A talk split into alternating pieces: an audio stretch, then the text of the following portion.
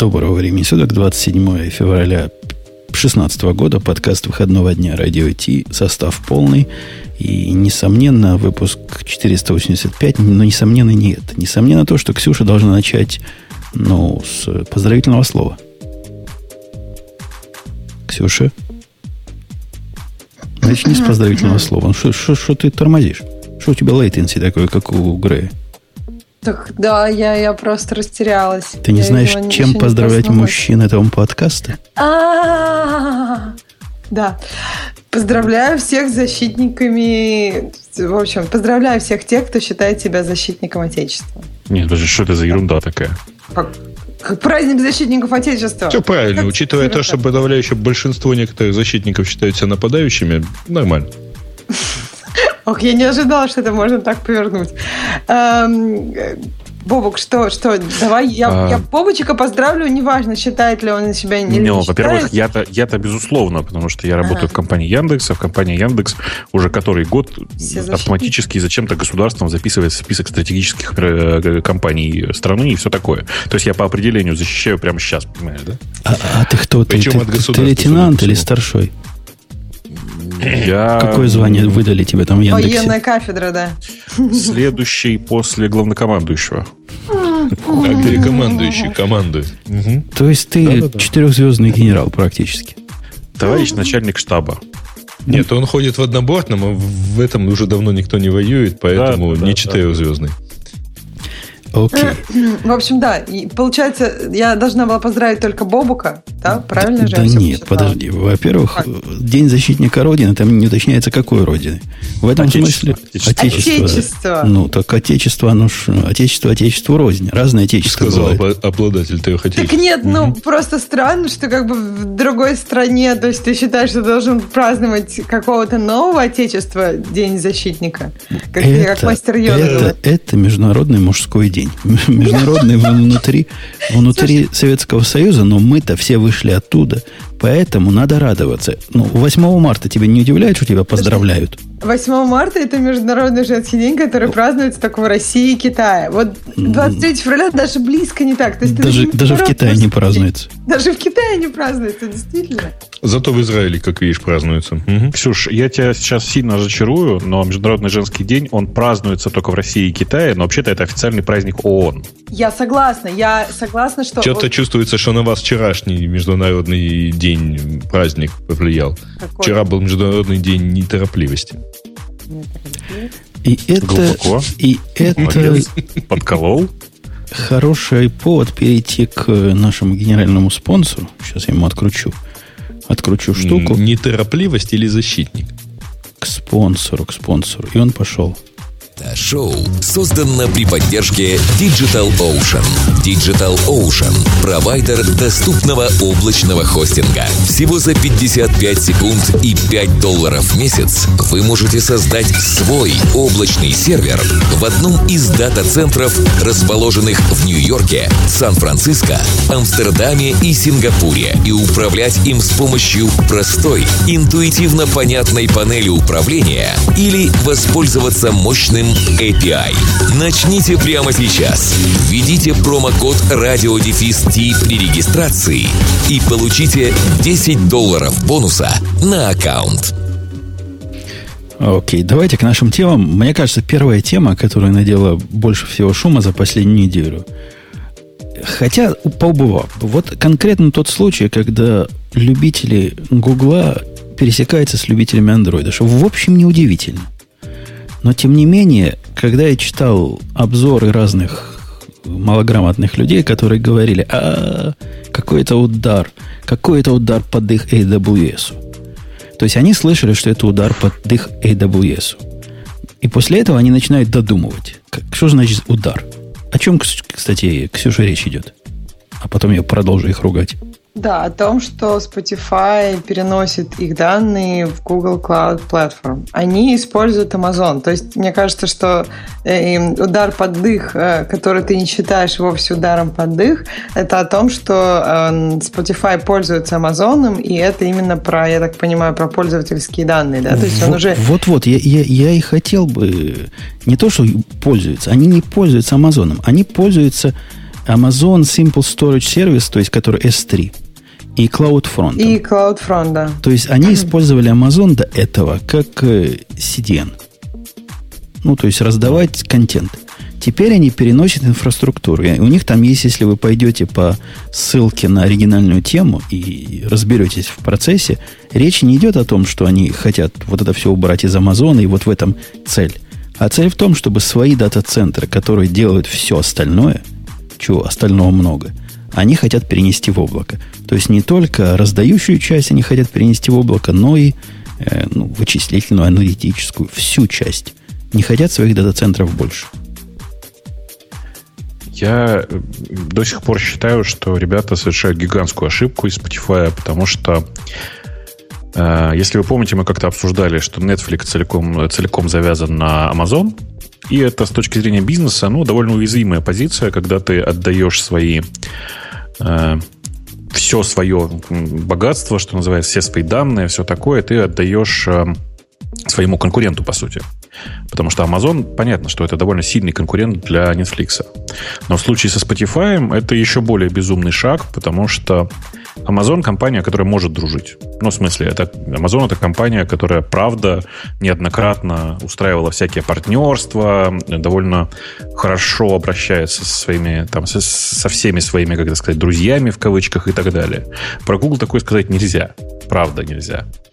И сейчас, по сути, Spotify, э, который большой стриминговый сервис музыки, уезжает на облако своего непосредственного конкурента, Google, у которого, собственно говоря, пытается вырасти сейчас большой сервис стриминга и прослушивания музыки. А при этом, повторюсь еще раз, Google это компания, которая лет 10 назад разучилась дружить. Они как бы ну, не умеют, мне кажется, не очень хотят это делать. Я даже добавлю больше. Когда мне, я был в танке, работал тут на четырех проектах, когда мне приятель сказал, что Spotify теперь в Гугле, я был абсолютно уверен вот из этого контента, контекста, что произошло то, о чем ты намекаешь. То есть Google для своего Google Music просто прикупил Spotify. Да. Настолько да. этот шаг, ну, создает, так сказать, смыслы. Оказывается, просто... они просто переехали. Да. Да-да, они переехали, причем, я же говорю, это довольно глупо, потому что, ну, это типа добавленные риски, все, кто рассматривают э, Spotify как э, компанию для там, потенциальной покупки или инвестиций и все такое, будут считать, что это дополнительные риски. Э, вряд ли они сильно выиграли. То есть, как бы я понимал бы, если бы они поехали в, в EC2, да? но вряд ли они сильно выиграли по цене на фоне Амазона. При этом довольно сильно потеряли с точки зрения рискованности бизнеса. Прямо чудовищно. Ну, и, конечно, повторюсь еще раз, я... Э, можно подумать, что я там такой, знаете, как strictly, strictly against Google. На самом деле дело не в этом. Дело в том, что если вы сейчас попробуете найти хоть одно состоявшееся и успешное партнерство, Э, Гугла хоть с кем-то. Ну, я сейчас тут, называется, съем свою шляпу, потому что это просто общеизвестный факт последних лет. Да, в районе облака они еще никого не кидали. Но если вы посмотрите, что происходило с производителями мобильных телефонов, с производителями э, карт, с которыми Google сначала тоже дружил, а потом всех убил к чертям собачьим, ну и так далее. Э, окажется, что это просто сейчас такая стандартная практика. Меня тут очень... Э, я сейчас был на Mobile World Congress и услышал от ребят очень интересную формулировку. Э, Google это компания, которая действия которой невозможно объяснить бизнес-перспективами. Ну, типа, с точки зрения бизнеса Engine, конечно же, им жизненно необходимо Э, держать и уметь э, поддерживать огромное количество разных типа людей, компаний, в том числе и конкуренты своих. Но э, Google как бы компания, которая никогда не, не пользуется такой логикой последние 10 лет.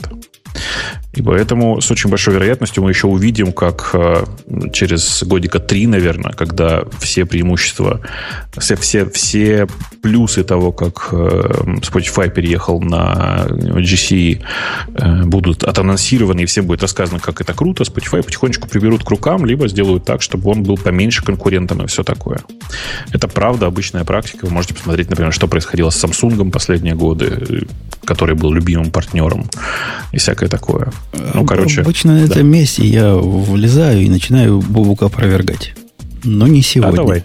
Но а не давай. сегодня. А потому а что... это ты так слаб? Потому что то, что Бобук вот говорит, на удивление имеет смысл. А особенно на фоне другого события недели, которое у нас тут не в темах, но вы, наверное, слыхали.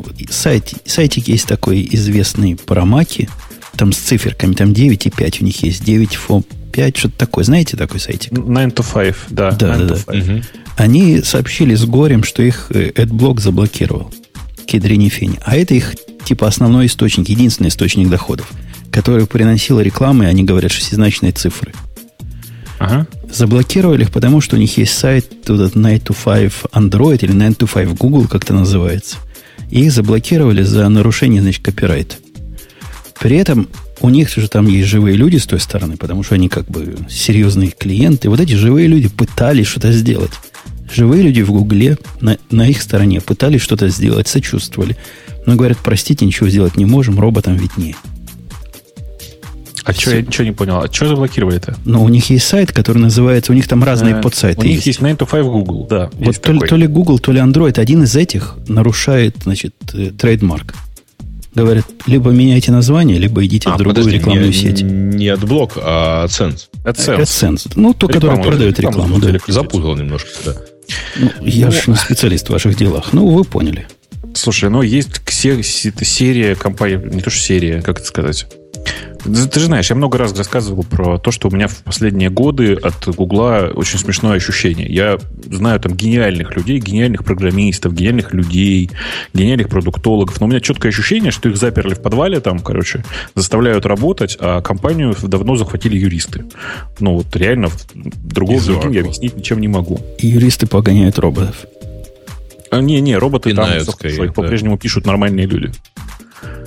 Ну, просто, как повторюсь, ну, действ... многие действия компании совершенно не, не обоснованы никакими бизнес-перспективами. Называется имперские амбиции, я бы так сказал. Ну, это начало закупливания. И, кро- и, кроме, и кроме того, вот если возвращаться к оригинальной теме, то есть я просто подчеркну, что это не сколько и не столько переход из Амазона в Google, как пишут злые языки, а переход из своих дата-центров в Google. Это раз. Во-вторых, мне их шаг кажется таким сомнительным. Я вот на днях опять с Гуглом. Э, у меня там есть одна виртуалка с 5 терабайтами сториджа, который закончился. И мне надо было сделать 10. 2016 год на дворе. Расширения диска в Гугле как не было, так и нет. Убить и создать новый? Ну, создать новый, сделать там арсинк или там что-нибудь еще там какую-нибудь процедуру. Вот таким образом это делается сейчас в Гугле. Ну, я не знаю, что сказать, если вот этот уровень у них считается нормальным. И Spotify считает, что это хорошо, но ради бога. У них там есть свои Слушай, ну, приоритеты, ну, видимо. Они... Я думаю, что у Spotify будет персональный саппорт, который по обращении в какую-нибудь будет форму будет сам будет за них все делать и все такое. Нет, нет, такие стратегические партнерства, это же понятно. Гуглу сейчас нужно как можно активнее размахивать флагом. Смотрите, мы тоже, мы тоже, у нас тоже есть клауд. Потому что, по-честному, если ну, на фоне Амазона их не видно. Не, ну тоже, тоже. Ну, представляешь, вот они говорят, мы тоже. Тут прихожу я, который вот тот самый бизнес, которых они, один из тех бизнесов, которые, видимо, они хотят переманить. Плачу там, ну, не шестизначные, но пятизначные цифры в месяц. Хороший, наверное, заказчик был бы для них. Я тыкаюсь тыкмык сюда, тыкмык туда. Ну, это ж какой-то позор, но это для тех, кто не знает лучшего. Там кому-то, конечно, и кобыла невеста, но... но... Да. В общем, я, я не Ты понимаю решения, да. реш, решение Spotify, и поэтому перехожу на другую тему, на которую вообще у меня нет ничего сказать. Надеюсь, Ксюша с Бобуком что-нибудь расскажет О, по я поводу... сейчас много историй. О, Гриша Хама... так писал, так писал. Он давно про это говорил. О, Вперед. да. На самом деле произошло феноменальное событие. Маленькая независимая компания Замарин, э, которая пишется как Самарин, э, официально была приобретена э, Microsoft и теперь принадлежит Microsoft вместе со всеми сотрудниками. Все сотрудники тоже туда перешли. Вот, собственно говоря. Эм, я по этому поводу хочу вам рассказать вот какую байку. Ребят, которые сделали эту компанию, я знаю очень давно на самом деле, которые построили эту компанию. Э, мы с ними неоднократно общались, неоднократно выпивали и все такое. И про них нужно знать вот что. Помните, под Linux была такая десктопная среда, и есть до сих пор такая среда, которая называется GNOME. Угу. Компания Xamarin стояла в основе разработки этого самого гнома. Там было два человека. Одного звали Нат Фридман, а второго звали Мигель де Каза. По сути, это CEO и CTO сейчас компании Замарин. Чтобы вы понимали, Мигель де Иказа также человек, который был в основе разработки Midnight Commander. То есть это чуваки, которые очень много времени в своей жизни занимались open source софтом и десктопным окружением под Linux и все такое. 15 лет назад, когда у них только, только компания вот эта заваривалась, Марин, которая называется, а, мы как-то с ними выпивали, а ну, тут нужно сделать небольшую поправку, что они ну, давайте скажем, с точки зрения официальной религии, они довольно грешны по определению. Э, в смысле, по роду отношений друг между другом. Так вот, эм, они, они, значит, выпивали и, значит, дружно ржали на большой линуксовой конференции о том, что э, когда они умрут, их за грехи э, отправят программировать в Microsoft. И, и, вот, и вот случилось. И, видимо, они это все эти 15 лет грешили так сильно, что их туда отправили при жизни. Такие заработали, да. Да. На самом деле, Замарин это компания, которая сейчас, по сути, стоит за почти всей разработкой Mono. Это реализация .NET и C-Sharp для э, альтернативных платформ, отличных от Windows. Э, они очень много всего сейчас делают для развития, э, собственно, .NET, для развития C-Sharp, и вообще большие молодцы, правда, большие молодцы. Погоди, погоди, а у меня вот в сторону Ксюши и кивок. Угу. Тут сказано, что они, статья на Хабаре оригинальная, что это крупнейшая платформа для разработки мобильных приложений. На C-Sharp. А я не знаю, на чем тут на не уточняется. Нет, а у меня, у меня вопрос вот к Бобуку сначала. Я попробую потом вернуться к этому. Бобук, а как их вообще понесло в C-Sharp, если они такие были? А, история очень простая. А, Что-то с 12 что ли, или 10 лет назад, когда только-только начал развиваться... Нет, 10, наверное, конечно. Но когда только-только начал развиваться ASP.NET и все это хозяйство, они решили, что нужно в open source сообществе сделать так, чтобы э, ну, можно было запускать C-Sharp приложения и под Linux. И они начали разрабатывать моно, много вкладывались в моно. Моно — это альтернативная реализация CLR и, и библиотек э, для .NET. Собственно, они делали альтернативную имплементацию .NET под, для серверов, для SP.NET, для разработки под веб, на веб и все такое. Потом в какой-то момент они придумали, что надо использовать этот же самый, э, этот же самый движок, это же самое все для того, чтобы делать мобильное приложение. И в результате постепенно, постепенно сейчас с разбитием мобильных направлений вообще они переехали в сторону именно э, работы с, в первую очередь, с мобильными. В общем, сейчас у них, по сути, такая штука, в которой можно писать на э, C-Sharp приложения, которые работают почти на любой платформе. А, Ксюшенька, Заинька, а в твоем мире вот это, ну, реально крупный игрок? Ты ведь единственный у нас из мира мобильных приложений. Ну, это не очень популярный игрок. То есть я, я не знаю точную статистику, конечно, но я думаю, что достаточно мало приложений, если мы...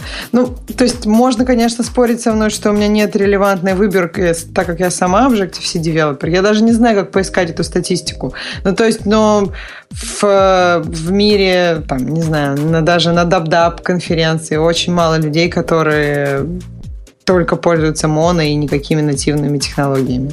Не-не, ну, это, Мне конечно кажется, же, это достаточно сложно. для простых приложений. Ну, все-таки это не для сложных приложений. То есть, если ты хочешь Нет. сразу для Android и iOS что-то достаточно несложное, но, опять же, ты можешь пойти в веб-мир. То есть, и, мне, и насколько вот я общалась с людьми, которые пишут на моно, это люди, которые уже знают C-Sharp. Для них вот этот вот цена изучения новых технологий iOS и Android достаточно дорога, и если я знаю C-Sharp, я могу попробовать вот это. Но если у тебя стоит выбор, и у тебя нет каких-то особых э, каких-то преференсов, что изучать, то вряд ли ты начнешь C-Sharp для мобильных технологий. Мне кажется, что ты немножко не в, не в ту сторону двигаешься, потому что ты думаешь про консумерские приложения, а Xamarin использовали в основном для разработки, ну, таких типа корпоративных приложений, знаешь, которые э, нужно разработать быстро, с использованием уже там наполовину написанного кода для десктопа и все такое. Которые одинаково это, страшные везде. Да, это пофигу. Ну, они, а, надо окей. сказать, что на, на Xamarin, в смысле, писали приложения, которые выглядят нативно на всех платформах, но, очевидно, это требовало там типа в два раза больше усилий. Ну, это как, есть такие приложения. Как правда. Java. Ну да, но выглядит... А, знаешь, какое, например, можно посмотреть? Наверное, один из самых красивых приложений, написанных при этом с использованием Замарина, это Mix Radio. Mix Radio это такой, эм, как бы это сказать, слабая альтернатива Spotify радио именно, то есть стримингу. И, ну, в смысле, они прям неплохие. Они правда неплохие. У них, эм, на самом деле, я сейчас пошел вот на сайт посмотреть, они пишут, что у них 15 тысяч компаний, которые используют Замарин. Я могу вот поверить. Э, Короче... Окей. В общем, есть хотя бы один пример успешной программы, которую Бобук знает. Да, да, одна. Ну, в смысле, одну программу я знаю, но она выглядит просто не очень страшно. Вот ровно так. Но на самом деле, еще раз, э, Microsoft совершила совершенно логичную покупку. Им нужно развивать э, использование C-Sharp и .NET на везде. В смысле, на всех платформах. И покупка Замарина в данном случае, это, наверное, чуть ли не лучший способ. Просто прям хорошее развитие текущего C-Sharp везде. Это микс радио почему-то недоступно в US App Store. Воруют, наверное. Я просто я а не, не, не надо понимаю. воровать. Почему это может быть недоступно? То есть в каких апсторах надо тогда доступно? Ну, в смысле, лицензия есть на музыку. Они, может, с Яндекс В смысле, то есть они... Да, нет, я понимаю, но они имеются в виду только в Европе или где? То есть мне, мне просто интересно. Я никогда об этом не задумывался, прости, пожалуйста. Я просто хочу посмотреть скриншот этого приложения, и меня отправило в App Store, и я потом она сказала, нет, никак. Ну, Но они, они, может, его в какой-то момент вытащили. Я же не знаю. В смысле, они давно собирались его прикрыть. Э, в смысле, ребята, которые делали э, Микс Радио, это же Line был, понимаешь, да? Это же, ну, по сути, это сейчас все принадлежало той же компании, которая делает Line Messenger, то есть э, Naver. Line в какой-то момент сказал, что нам вообще не очень интересно этим заниматься под альтернативные платформы, и оно останется только под Tizen, потому что Samsung им готов за это платить. И в какой-то момент они обещали это приложение просто убрать везде. По поводу не очень интересно, хороший переход к следующей теме. В свое время стало не очень интересно Dropbox заниматься mailbox, и сегодня тот самый день, по-моему, сегодня, когда mailbox окончательно и бесповоротно закрывается. Если вы любили этого клиента, то... По-моему, уже. Может, может, уже закрылся. Но вот, вот вчера, сегодня. Где-то так. И на The Next Web, да и не только на нем, Э, все предлагают список разных альтернативных клиентов. В основном они все э, по поводу мобильных клиентов. Типа самая большая проблема это мобильная, видимо, э, мобильный email клиент для обзорщиков. Для меня-то с мобильными клиентами проблем мало. У меня проблемы с десктопными клиентами. Да, та же фигня, да. да. Угу. Аналогично. Э, мы с Бобуком недавно тут познали Зен этого самого, да? Полимейла. Ты познал уже Zen Полимейла? Ну, такое. Я, я да. не могу сказать, что я его сильно распробовал. Ну, он, сырой, он сырой, конечно, но ну, да. он самый многообещающий всего, что сейчас делается. Да, он сильно более, сильно более многообещающий, чем этот самый N1. N1, да, и все вот это вот хозяйство. Да, несомненно. Он, он конечно, глюковатый. С ним пока работает... Ну, он альфа, они прямо и признаются, что альфа. Но... Ой, они, кстати, сейчас инвайты открыли. Вам пришли инвайты? Да, да, да. У нас давно, кое у кого давно были. Вон я Бобоку в чатике предлагал, в Твиттере предлагал, он отказался. Могу Ксюше предложить. Ксюша, дать тебе инвайт на полимейл? Целых две штуки.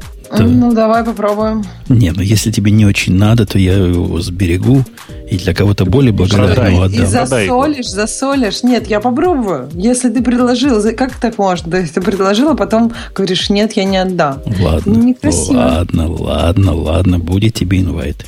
Как же мне нравится все это, знаете, напоминает первое время запуска Gmail, помните? Ой, за инвайтами. Так а помните, как Mailbox-то? Вот мне кажется, запуск Mailbox из последних был самым просто красивым. То есть да. вот это вот число людей, которые перед тобой в очереди, когда тебе дадут возможность использовать Mailbox. Это, это было очень здорово. Даже жалко, что они как-то так загнулись бесславно.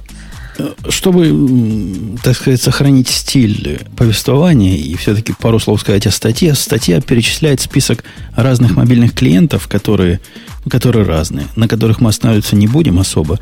Из, угу. из того, что я здесь вижу, я, я знаю все.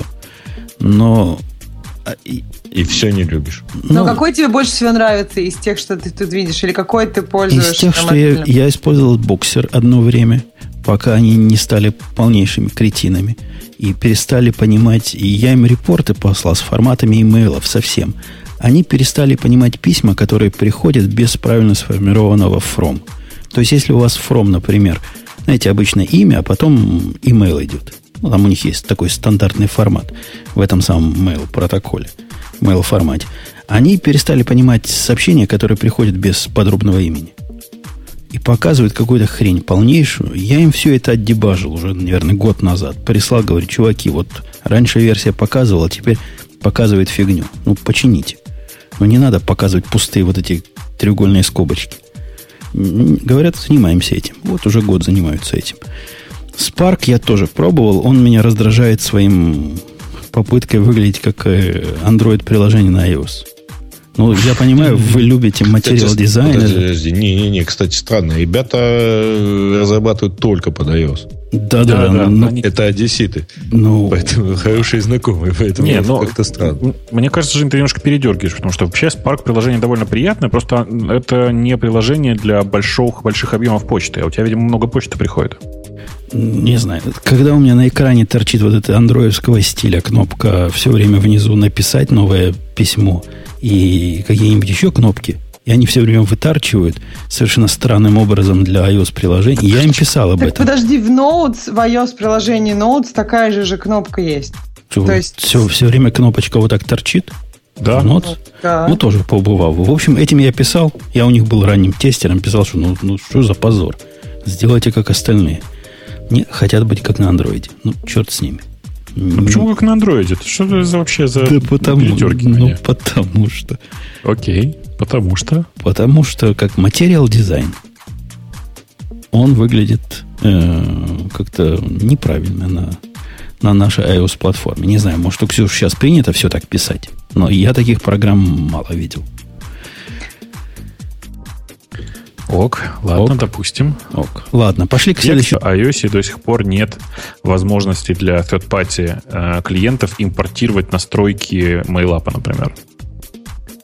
Не задумывался об этом? Я просто я недавно провел огромную работу, значит, переставив огромное количество разных э, почтовых клиентов для iOS, и я прям матерюсь каждый раз, потому что мне каждый раз приходится вводить настройки мапа, какую-то, короче, какой-то полный булшит. Ну, Почему нельзя было сделать... и все такое? А? Может, нет? Ну, что, privacy? Ты показываешь огромный поп-ап с огромной надписью, чувак, тут сейчас такое-то приложение запускает, запрашивает доступ к настройкам э, MailApp. Вспомни, как с Твиттером в Твиттере же, ты Твиттер же, доступ к Твиттеру ты настраиваешь один раз. Ну, не скажи. Если ты ставишь э, этот самый, э, какой-нибудь нестандартный клиент, так он вот запросит... Не нет, нестандартный клиент. Вот смотри, у, тебя, у меня стоит э, простое приложение Твиттера стояло когда-то. Точнее, не так. Я в настройках системы настроил доступ к Твиттеру. Твитбот ставишь, он говорит, я сейчас запрошу э, типа доступ к системному аккаунту Твиттера, mm-hmm. окей? Ты говоришь, окей. Facebook он запрашивает, ты подтверждаешь, и все. Не, Такая ну, же фигня с Фейсбуком. Может, ты, может, ты и прав. Я хочу Ксюшу спросить. Ксюша, почему у вас там в iOS так плохо сделано? Что Бобок раздражает? Ну, мне кажется, в какой-то момент. Это, это просто идея, что это не настройки mail вообще, это настройки почты, и они должны быть в настройках почты, и к ним это как вот как должен быть аккаунт. То есть Twitter аккаунт он, он не привязан, э, ну как он, то есть он вынесен в общие настройки. Так в ну, принципе. Настройка почты точно почты. так же. Настройки почты это тоже не настройки MailApp, ты права. Там да, то есть да. они должны быть, и поэтому к ним должен быть доступ. Мне кажется, это будет в какой-то момент. Просто это же вопрос приоритетов. Для Apple, я думаю, сейчас это не очень приоритетно. Это просто сделает немножко удобнее жизнь людей, которые и так уходят и не пользуются их стандартным mail-клиентом. То есть они в этом как бы активно и явно не заинтересованы, поэтому задача это не такая уж высоко приоритетная. Ну, Безусловно, задача низкоприоритетная, но мы же привыкли к тому, что Apple как бы, в кавычках дальше, а, думает о потребителе. Мне, как потребителю, адски неудобно. Зато тебе, как потребителю, адски удобно совершать всякий терроризм с Apple телефонов. Терроризм? Ну, одно на другое помимо. В прошлый раз обсуждали, помнишь, они отказываются ну, открывать. Так подожди, зато с, с новыми телефонами-то еще сложнее будет э, терроризм. Нет, еще проще будет терроризм совершать. Ну вот, террорист-френдли телефоны. Предлагаем новый рекламный слоган. Все это, конечно, мелочи. По сравнению с событием, которое я когда прочитал, не поверил. Я думал, это наброс. Ну вот реально думал, что ну, это брешет. Ну вот брешет, не может такого быть. Посмотрел, пошел по источникам, дошел до, до, до конца. Таки да, таки правда. Таки так оно и есть. Кто-нибудь а еще удивлен, да? кроме меня? Ну, ты скажи, ты о чем? Я как раз... А ты не смотришь наши темы, которые выбрались? Я специально не смотрю, чтобы э, воспринимать все так же, как наши слушатели. На Red статья была от чувака о том, что, значит, смерть Java преувеличена, и на самом деле Java жива, но речь не о Java, а речь о TypeSafe, речь о скале.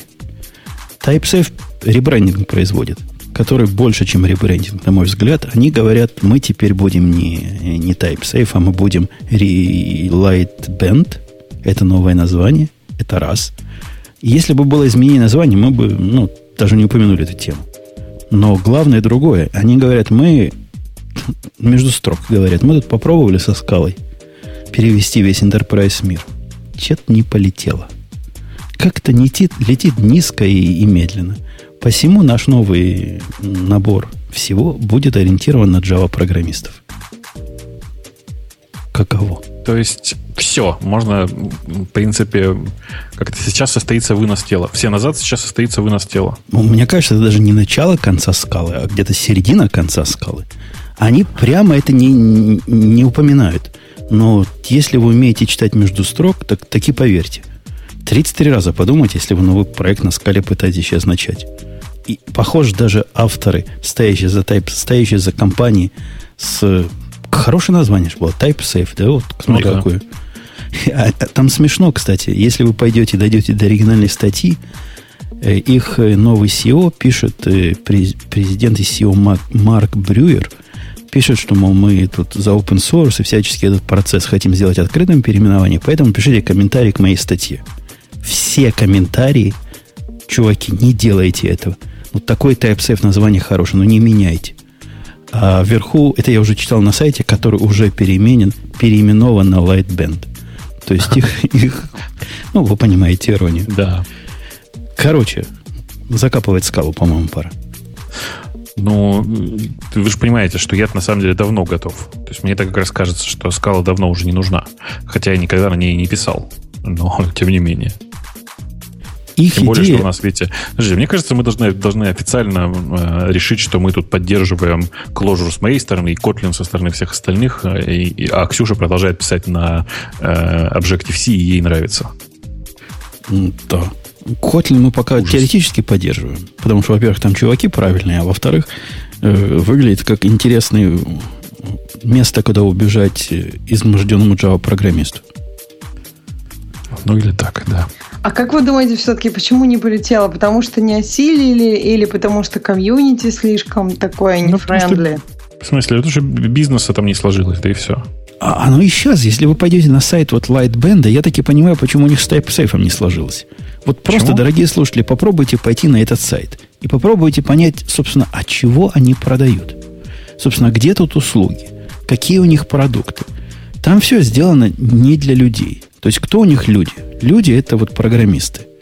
Я как программист туда зайду, вот если я, например, никогда про этот Lightband не слышал, не знаю, что там скала, я даже не очень пойму, что они со скалой связаны, это раз. Во-вторых, при попытке загрузить их э, Development SDK, или как они это называют, оно показывает такую корпоративную форму на 50 полей, которую обязательно заполнить до того, как они тебе дадут download сделать. Как-то у них все маркетологи захватили власть. Вот греевские коллеги там рулят сейчас.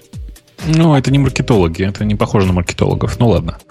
А думаете, у них получится Spring Boot победить, сделать что-то? Но мне кажется, что все-таки Spring достаточно популярен. Да, мне кажется, это смешно. Они себя позиционируют как решение для построения микросервисов с асинхронной, так сказать, начинкой. И весь этот э, набор они пытаются объединить.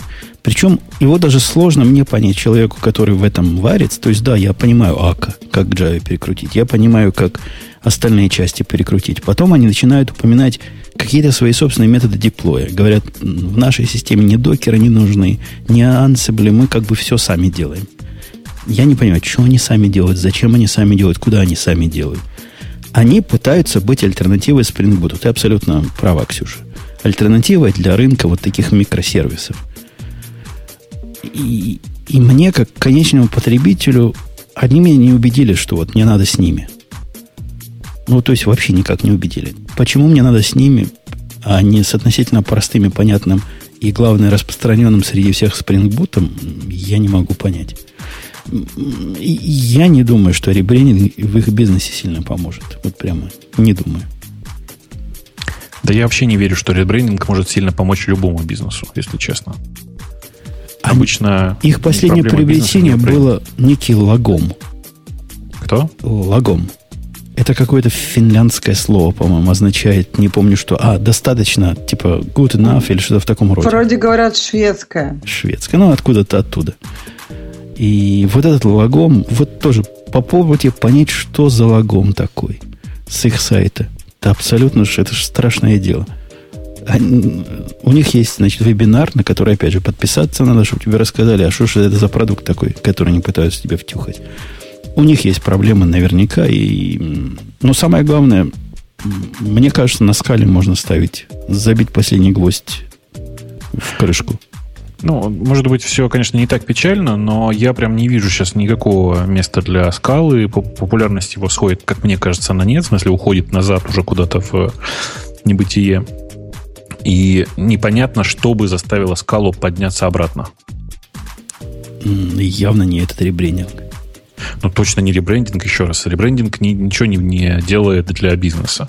Бренд помогает бизнесу, а не наоборот. А не бизнес помогает бренду. И, окей. У нас в следующей версии, мажорной версии OS X, по слухам, появится нечто такое, что прямо вау. То есть Siri. То есть Siri. И это Для будет... кого это прямо вау? А, а, ну, подожди, подожди, знаю, Ксюша. Я буду пользоваться честное слово. А разве ты не пыталась? Вот у меня одно время было сильное увлечение. Я включал на, в старых версиях еще на OS X э, микрофон включал, настраивал вот это автоматическое понимание голосовых команд, и игрался... Speech? Да, и игрался с тем, что управлять этим всем голосом. Там, оно открой окно, оно запусти IntelliJ ID. Пытался, получалось прям вообще плохо. То есть, ну, совсем плохо. Ну, открой, ну, открой, открой же. Во-первых, не открывала, а закрывала. Во-вторых, жрала 100% CPU. А в-третьих, понимала меня в лучшем случае один раз из десяти. Но есть какая-то... Там, знаешь, чем проблема могла быть? Просто, что микрофоны с шумоподавлением, я так понимаю, что не так давно ставят на маке, поэтому у тебя просто тогда могло быть, оно просто тебя плохо Я слышит. даже в студию пытался, через свою студию, настраивал всю аппаратуру, а, подходил ну, к этому студийному микрофону, значит, говорил, дорогой, значит, macOS, открой, ну, открой же окно. А оно не, не летит и не летит. Ну, Я да. думаю, все дело в твоем плохом английском. Вот Подожди, а как надо же... Английский, а... поэтому так. То есть Siri понимает мой отвратительный английский вообще без вопросов, а вот, вот этот текст speech как-то не рубит. Siri просто же научилась ко всяким, привыкла к отвратительным английским. А как же, там же надо еще сказать, какое окно. То есть, мне кажется, сказать, а, а, там, открой, это, ну, понятно, но схватит это слово. Но вот так, какое окно? Ну, например, у тебя несколько проектов IntelliJ ID открыто. Как ты? Ну, То есть, по названию. Не, Женя, ты используешь побудительную частицу? Типа, а ну, а ну прямо сейчас? Нет. Такие уже открой окно. В общем, есть какая-то привлекательность у управления компьютером голосом, несомненно. Э, не знаю, насколько практично это и насколько это реально, но слухи, слухи о том, что в 10-12 вот это появится, ходят. Ходит. Меня в, в, этой, в этих слухах раздражает вот что. Насколько я сейчас понимаю, оно будет опять э, э, работать э, только при, по, после активации. Э, меня это прямо реально бесит. Я для себя тут сделал систему управления всем. У меня везде почти стоят там, э, э, как она называется, Livx, э, Livx, блин, короче. У меня стоят Wi-Fi управляемые лампочки почти во всей квартире. И э, меня прям раздражает, когда люди для, для управления там, Siri чем угодно нажимают какую-то кнопку и после этого говорят. Я себе сделал такую дуру, которая у меня локально просто постоянно в фоне работает. Э, и когда я просто говорю, э, типа, включи свет, или там включи свет в комнате в конкретной, она просто включает свет. Бобок, тут есть две проблемы. Первая Какие? проблема. Если мы говорим про телефон, то это батарейка. Ну, с, я согласна, нет, что... зачем? На десктопе же. Нет, на десктопе, да, по идее, ну, если у тебя в этот момент э, ноутбук подключен к зарядке, то я согласна, еще можно. Но вторая проблема. Я Ксюша, не Ксюша, что? Зачем ты это говоришь? Ну ты что? Конечно же, это не так. Конечно же, у меня все посчитано, и 4% от э, power consumption моего э, ноутбука съедает система распознавания голоса, которая постоянно работает. 4, блин, процента. Ну ты что? Ну, вторая а вот, проблема. Две минуты назад у тебя где свет включился? Э, прямо сейчас он нигде не включился, потому что для этого нужно слегка повысить голос. Э, Ксюша, вторую проблему. Я подозреваю, она-то гораздо сильнее. Она будет да. как с самсунговскими телевизорами, да, я подозреваю. Да, да, да. Вторая проблема это. Я, я даже думаю, что, может быть, это не такая проблема для Apple. Оно, а, Apple относится к security немножечко повнимательнее, чем Samsung обычно. Privacy. Но понимаешь, да, к privacy. Но понимаешь, то есть, если ты какую-то информацию куда-то отдаешь полностью, и кто-то тебя все время слушает, то есть шанс, что эта информация куда-то потом отправится. Правильно? И чего? То есть паранойки плачут. В смысле, ну, паранойки не должны пользоваться системой распознавания голоса никогда. Просто никогда, по определению. Не, ну теми системами, которые слушают тебя по команде или по нажатию кнопки, даже параноики могут Жень, Жень, ну ты же понимаешь, что голосовая активация, то есть Hey Siri, она, очевидно, все время в фоне тебя слушает. Ну, хорошо, слушает, но хотя бы Подожди. не анализирует. Ты как раз сказал, нет, ну подожди, ты сказал, что надо нажать на какую-то кнопку, а сейчас ты говоришь про голосовую активацию. Я сейчас сравниваю, когда тебе нужно нажать кнопку, когда у тебя нет голосовой нет, активации. Смотри, я говорю про то, что мне когда... я, про, я говорю про другое. Меня, что меня бесит то, что прежде чем дать команду системе, которая работает у меня на десктопе, я вынужден буду нажать кнопку или сказать «Hey Siri», дождаться bidding, типа она активировалась, и после этого сказать, типа, какая погода сегодня? Понимаешь, да? Чуть я хочу... Как, как чукчи не русский разговариваешь. Какой бидинг? Блям-блям. А, прости, пожалуйста, да, блям-блям. Нет, она, кстати, судя по звуку, она скорее делает не блям-блям, а э, там м нет в первом слове. А, вот. Так вот, меня просто бесит то, что в современных условиях люди зачем-то делают интерфейсы, которые, ну, типа многолетней давности, на мой взгляд. Так прям нехорошо. Вот тебе Конечно, правильно подсказывают, сама Тыдын она делает. Тыдын. Вот, Тыдын очень гораздо больше. И по-нашему, прямо по, вот. по-русско-славянски. Там в чате пишут, у тебя больше бесит то, что они оторвали в, в айфоне активацию сей по поднесению кнопки к уху. Поднесение Это реально неудобно. А, а вы, кстати, граждане, вы оценили, простите, ну, Женя-то наверняка не пользуется, а всех остальных вполне вероятно мессенджер, который называется Telegram, стоит. Вы оценили, как там сейчас сделаны mm новые голосовые заметки? То есть голосовые сообщения? Они очень прикольно придумали. Ты теперь берешь телефон с открытым мессенджером, прикладываешь его к уху так же, как, ты, как будто ты говоришь по телефону, и автоматически включается режим записи голосового сообщения. По-моему, очень круто. Да, простите. Ну да, только Короче, знать. Да, меня на самом деле просто бесит, что в условиях, когда сейчас э, э, когда мы, типа, космические корабли бороздят просторы Большого театра и все такое, и вдруг мы делаем интерфейсы, которые типа не, ну, как это сказать, требуют 5 секунд примерно, прежде чем начать вводить э, команду или просить Siri что-то сделать. Прямо вот раздражает, да не могу. Не, вообще Siri это, вот я, Ксюша, я в ваш, в ваш огород закину. Ваш огород iOS разработчиков и вообще всей этой экосистемы. Ну, совершенно тупая тетка. Ну вот представляешь. Причем тут iOS разработчики? А, потому что все это ваше, все это ваше. Вот когда на Linux наезжают, мы с Бобуком встаем прямо грудью. А теперь на iOS наезжаем, поэтому ты так становись... это не iOS, ты поговори с Google Now, с Cortana и Siri. Они все примерно, ну, плюс-минус. То есть, ну, э, нет происходят, такого... Происходят республиканские дебаты. Я их пропустил. И я говорю Siri. Siri говорю, на каком канале посмотреть республиканские дебаты? Вообще, вообще тупая. Она не понимает вообще ничего. То есть, мои слова поняла. Говорит, не знаю. Не знаю, что сказать на ваш вопрос. Она сэр. тебе говорит, иди в интернет, и тебе так она даже в интернет, она даже в интернет не хочет идти. Она говорит, я что-то не понимаю, что ты хочешь от меня. Даже в Google не посылал. Да, Хоть бы в Google всегда, послал. Она всегда же говорит, иди, иди Не всегда, не всегда, не всегда. То есть можно задать такой вопрос, который она скажет. Не в силах, говорит, не в силах. Ну, интересно. Слушай, я, если честно, не фанат пока. Может быть, я, конечно, социопат или что-то такое, но просто я, если честно, не очень понимаю иногда... То есть я бы не хотела человека иметь помощником, чтобы у него это спрашивать. Мне действительно удобнее э, погуглить какой-то вопрос. Я так гораздо больше информации и про погоду, и про все что угодно. То есть я не Ты очень... Не водишь, да? Вожу, почему? Ну, просто за рулем ну, это делать не очень ведешь, возможно, да. Ну, я бы, если вот когда я веду, мне раньше очень хотелось, чтобы мне э, читали Твиттер, например. Но, по-моему, до сих пор такой, такой штуки нету. Очень, чтобы удобно было сделано. Я, наверное, есть какие-то разные у меня, варианты. У меня такая штука есть, но она, конечно, очень самодельная. В смысле, что это не приложение, а сделанный на коленке сервис. И, Несерьезно. Если вы спросите, почему я от серии так многого хочу, так я скажу, потому что в некоторых вертикальных музыкальных сегментах, как говорят в греевском мире, она такие это умеет делать. С ней можно круто про баскетбол поговорить.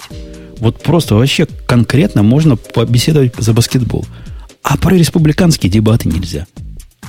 И я подозреваю, про демократические тоже нельзя будет. А я а подозреваю, что, что чем больше будут люди у нее спрашивать, тем лучше она на эту тему будет беседовать. То есть ты просто общайся с ней. Это как с ребенком. Ты как бы должен обучить. Ты же не удивляешься, что с ребенком ты можешь там, я не знаю, так обсудить. Мне, мне завтра они уже не нужны.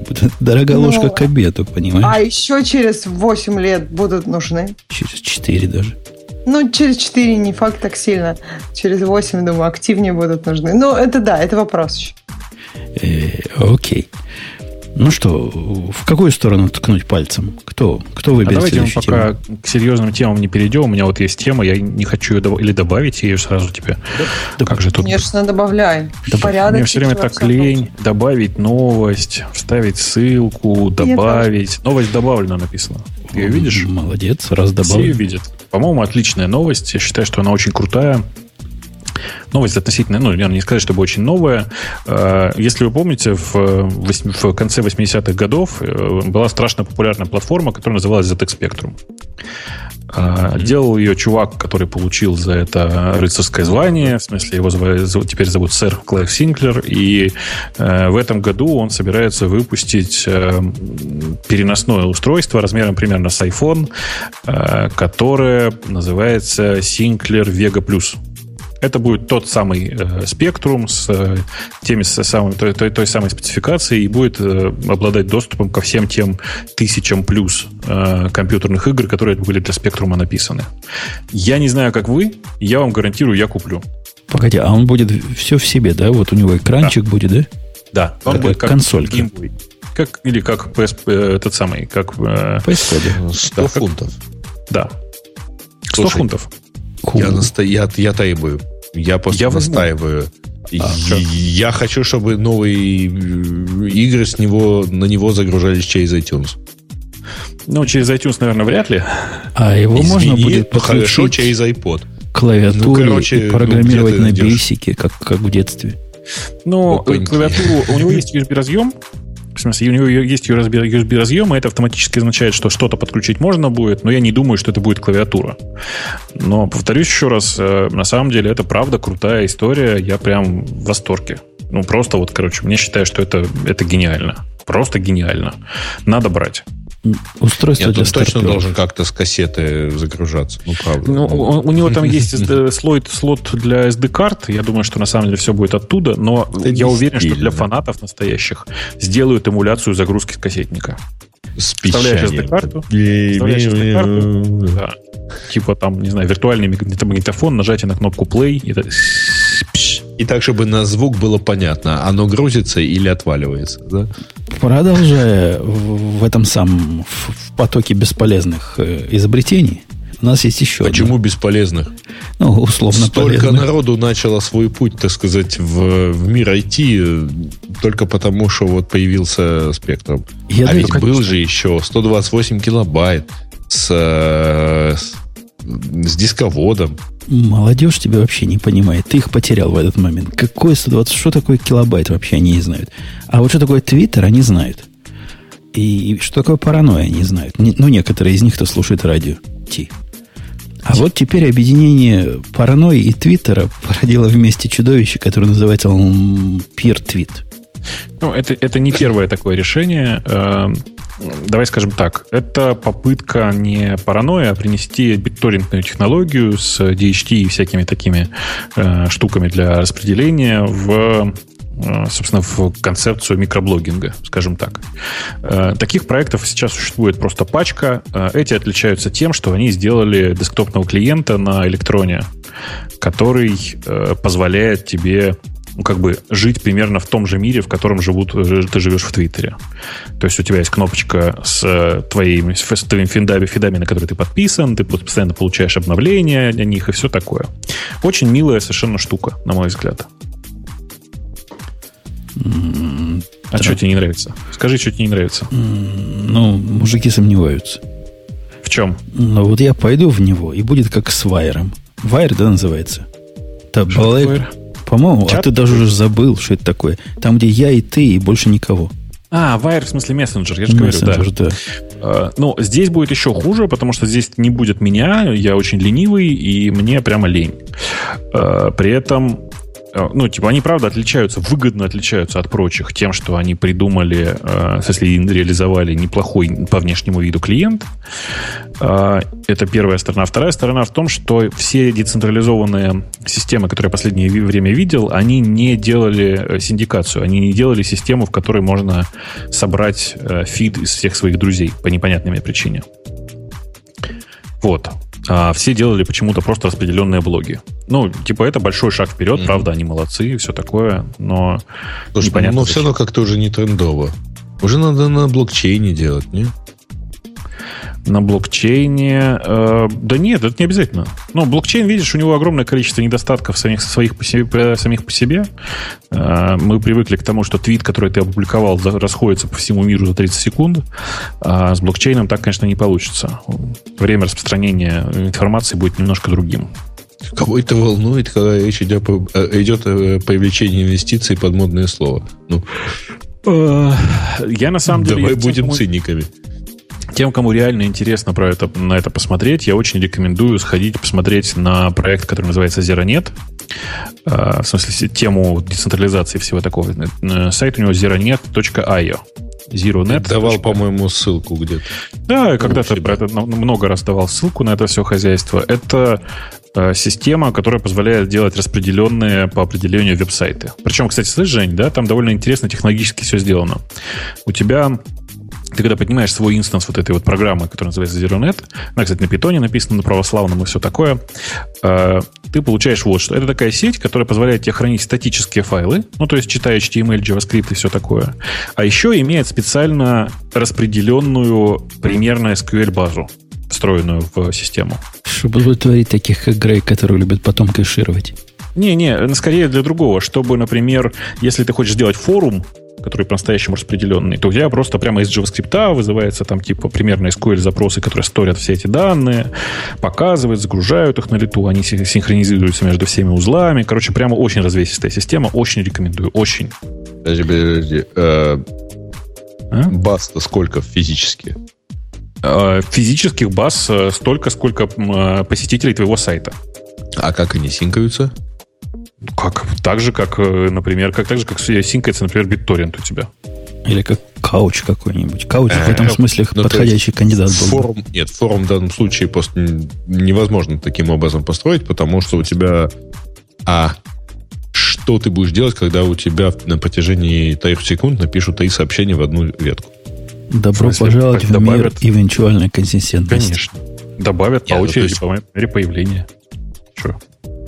Нет, подожди, во всех инстансах этой базы? Во всех инстансах они, появится. Они засинхронизируются а, со временем, да. Поэтому нет, она эвенчуально... Не пол... Нет, подожди, со временем-то как раз это теряет смысл, потому что там кто-то там через 2 секунды начал отвечать на, на первое сообщение. Семен Семенович, и не только ты, а все остальные, да. кого приходят такие в голову вопросы, вам два ключевых слова. Паксо, Пакоса называется и Рафт. Паксос. Паксос и Рафт. Да. И? Алгоритм Paxos. Иди почитай, как это, как это работает. Это такая очень прикольная публикация, причем я очень рекомендую всем ее почитать. Э, это про, э, как это сказать, э, консенсус вычислений, да? Так это называется? Жень, не помнишь? Ну, распределенный ну, не важно. На самом деле, что такое, да. Да, на самом деле, сходите, почитайте все. Я как-то находил описание Паксиса на русском языке, ну, потому что на английском его читать, правда, довольно тяжело. Э, почему он так называется? Он так называется, э, потому что в документе, который первый раз опубликован, написано, каким образом жители мифического острова Паксас принимали решение, типа, несмотря на то, что ни, ни, ни разу не собирались вместе. Так же, да? Помнишь, Угу. Ты же читал его? Угу. Короче, вот это... Мне вспоминается Жюль со словами «Доктор стал перед э, продуктором и позвонил в колокольчик». Угу. Э, доктор стал перед... Я не помню этот кусок, но э, это еще раз алгоритм... 500 миллионов бегумы. Я не помню просто уже, если честно. Я, кстати, не факт, что даже читал, возможно. Но еще раз, это очень прикольная цепочка алгоритмов, которые позволяют принимать distributed э, решения согласованно. Распределенные решения согласованно. Э, и прямо очень крутая ну, вот эта статья сама по себе, в которой впервые был он опубликован, потому что там это рассказывается в не математическом стиле, в смысле практически без математики как это все работает. И поэтому мне прямо нравится. Да, простите. Ну, короче, да, в Zero все это сделано примерно так. У них есть в отличие от всех прочих сервисов, которыми я пользовался в, в распределенных, у них довольно приятный из коробки дизайн того, что уже наделано. Они прям хорошо написаны почти все. И с ними прям приятно работать. Вот посмотрите, сходите. И у них есть встроенная почта, встроенные блоги, э, встроенное все. Вот. Тадам-тадам-там. Окей. Okay. Э, Ксюша, ты думала отсидеться тихо в норке? Почему? Я не в своих получится. мыслях участвую в беседах. Не получится тебе не выбрать следующую тему. Так, что мы еще такого интересного не обсудили?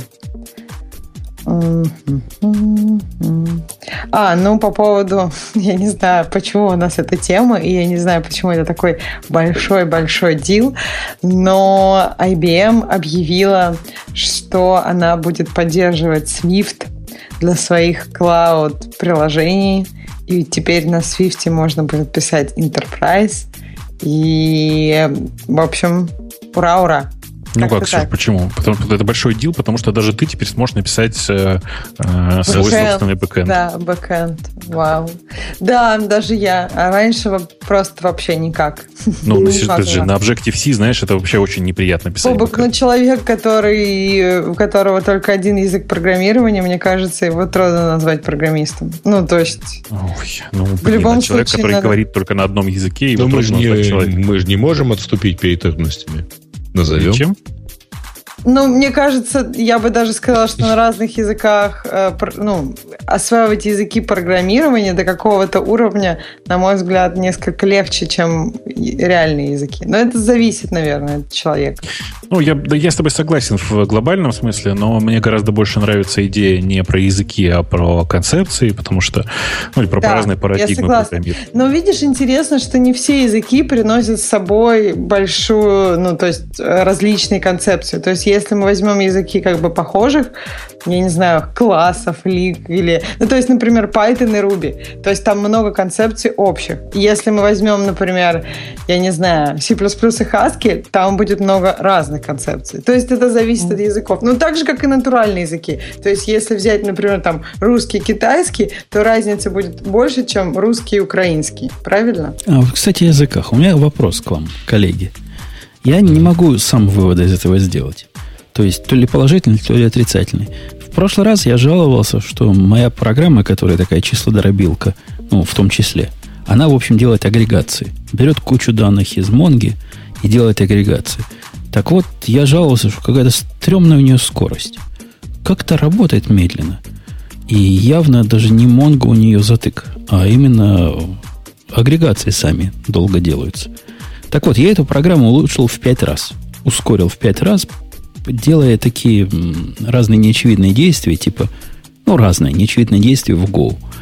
Программа стала на вид нечитабельной, но в пять раз быстрее. Это, это хорошее, это хорошо или это плохо?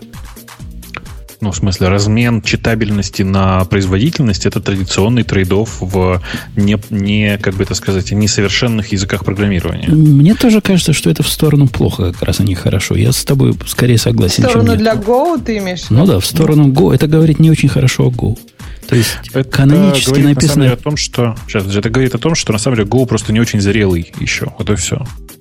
Ну, там, знаешь, вообще вот странные вещи. То есть, да, я понимаю, что расширять слайсы динамически это плохая идея, их не надо делать, надо знать, какой размер, и там и, ходить по индексу, все это понятно. Но самый большой выигрыш у меня получился, вот вообще выигрыш из, не знаю, в два раза. Скачок. После того, как вместо того, чтобы делать, как мне казалось, быстрый способ создания э, конечного, конечного ключа, там ключ надо строить из разных элементов – я шумно пошел сделать там byte buffer, в него пишу, добавляю, ну, чтобы ему, чтобы было все без э, лишнего э, аллокации памяти. Так после того, как я это выкинул и поставил просто одна строка плюс вторая строка, видимо, у них сложение строк там жутко оптимизировано. Внутрях у себя – и это как-то пугает. То есть не, знаешь, не знаешь, где столомки постелить. Подожди, но получается, что так у тебя коды понятнее, быстрее стал. Ну, простое сложение строк выглядит обычно более читаемо. Ну, не скажи. Они там в разных местах собираются. Мне не хотелось эту строку как строку. Мне надо было именно буфер. Потом я его построил и превратил его в, в ключ. Потом я беру этот ключ, делаю из него там SHA какой-нибудь 250... Как нас обругали, Бобок, помнишь? Угу. Чтобы наживали SHA чем? Хэшем, а на самом деле это не хэш, а на самом деле это, как они сказали, алгоритм. Как вы можете? Ну, мы вообще в данном случае говорили про как раз хэш. Ну да, ну люди ну, о чем знают, о том и поют. Да. Не-не, ну там правильное, правильное уточнение было, что типа это CHA сильно шире, чем просто хэши и все такое. Но мы-то в данном случае говорили конкретно про хэш. Да. Э, да. И то, что, возвращаясь к Apple, который, значит, сильно обидел. Опять они все пытаются обидеть. Все они пытаются обидеть Amazon. Эти тоже, значит, дали такой удар по Амазону через, посредством IBM. Ты как кто говорит, что вот, мне кажется, про Amazon говорят те, которые уже пишут эти статьи, вкладывая в намерение других компаний обидеть Amazon.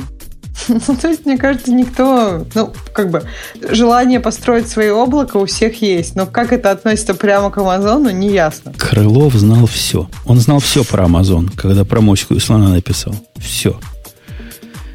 Э, ну, в общем, да, теперь с Свифтом можно в, в облаке IBM пользоваться, если вдруг есть живые люди, которые знают, что такое облако есть, и знают, как им пользоваться, теперь смогут на Свифте, который, говорят, приятный язык.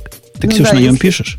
Э, ну, никаких продакшн, таких еще вещей серьезных нет. Ну, по, вот играться с ним приятно. Я согласна, но просто мне кажется, что вот...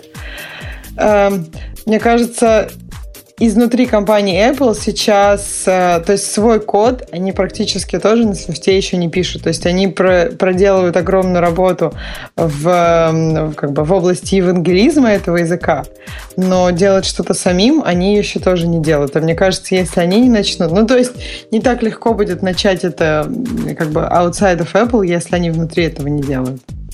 Посмотрим, как это будет все развиваться. Э, окей. В общем, ты говоришь, ты выполнила на сегодня свою работу. Да, можно дальше спать. Отвали, отвалиться можно. Э, и в норку залезть. Э, Грей не выбирал ни одной темы.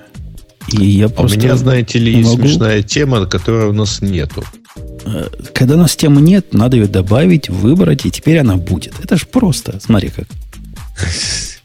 Какие вы бюрократы.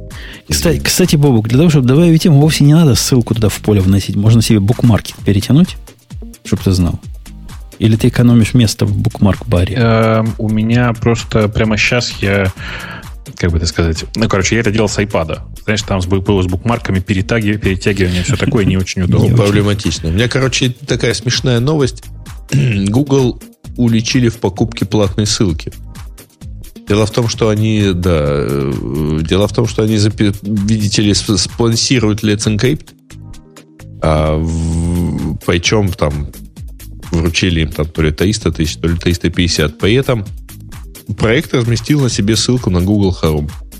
Поскольку она не закрыта тегом nofollow, представители веб-мастерской общественности наехали на Google со словами «Вы купили ссылку с популярного ресурса».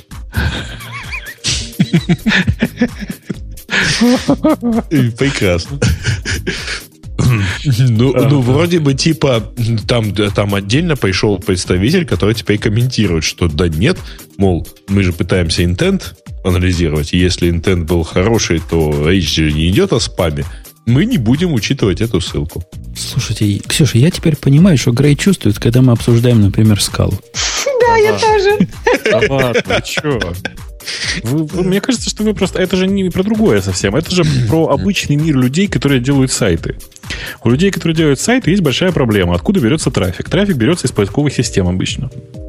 И дальше возникает вопрос, ну типа, э, как, насколько высоко твой сайт находится по какому-то запросу, в Гугле зависит от PageRank.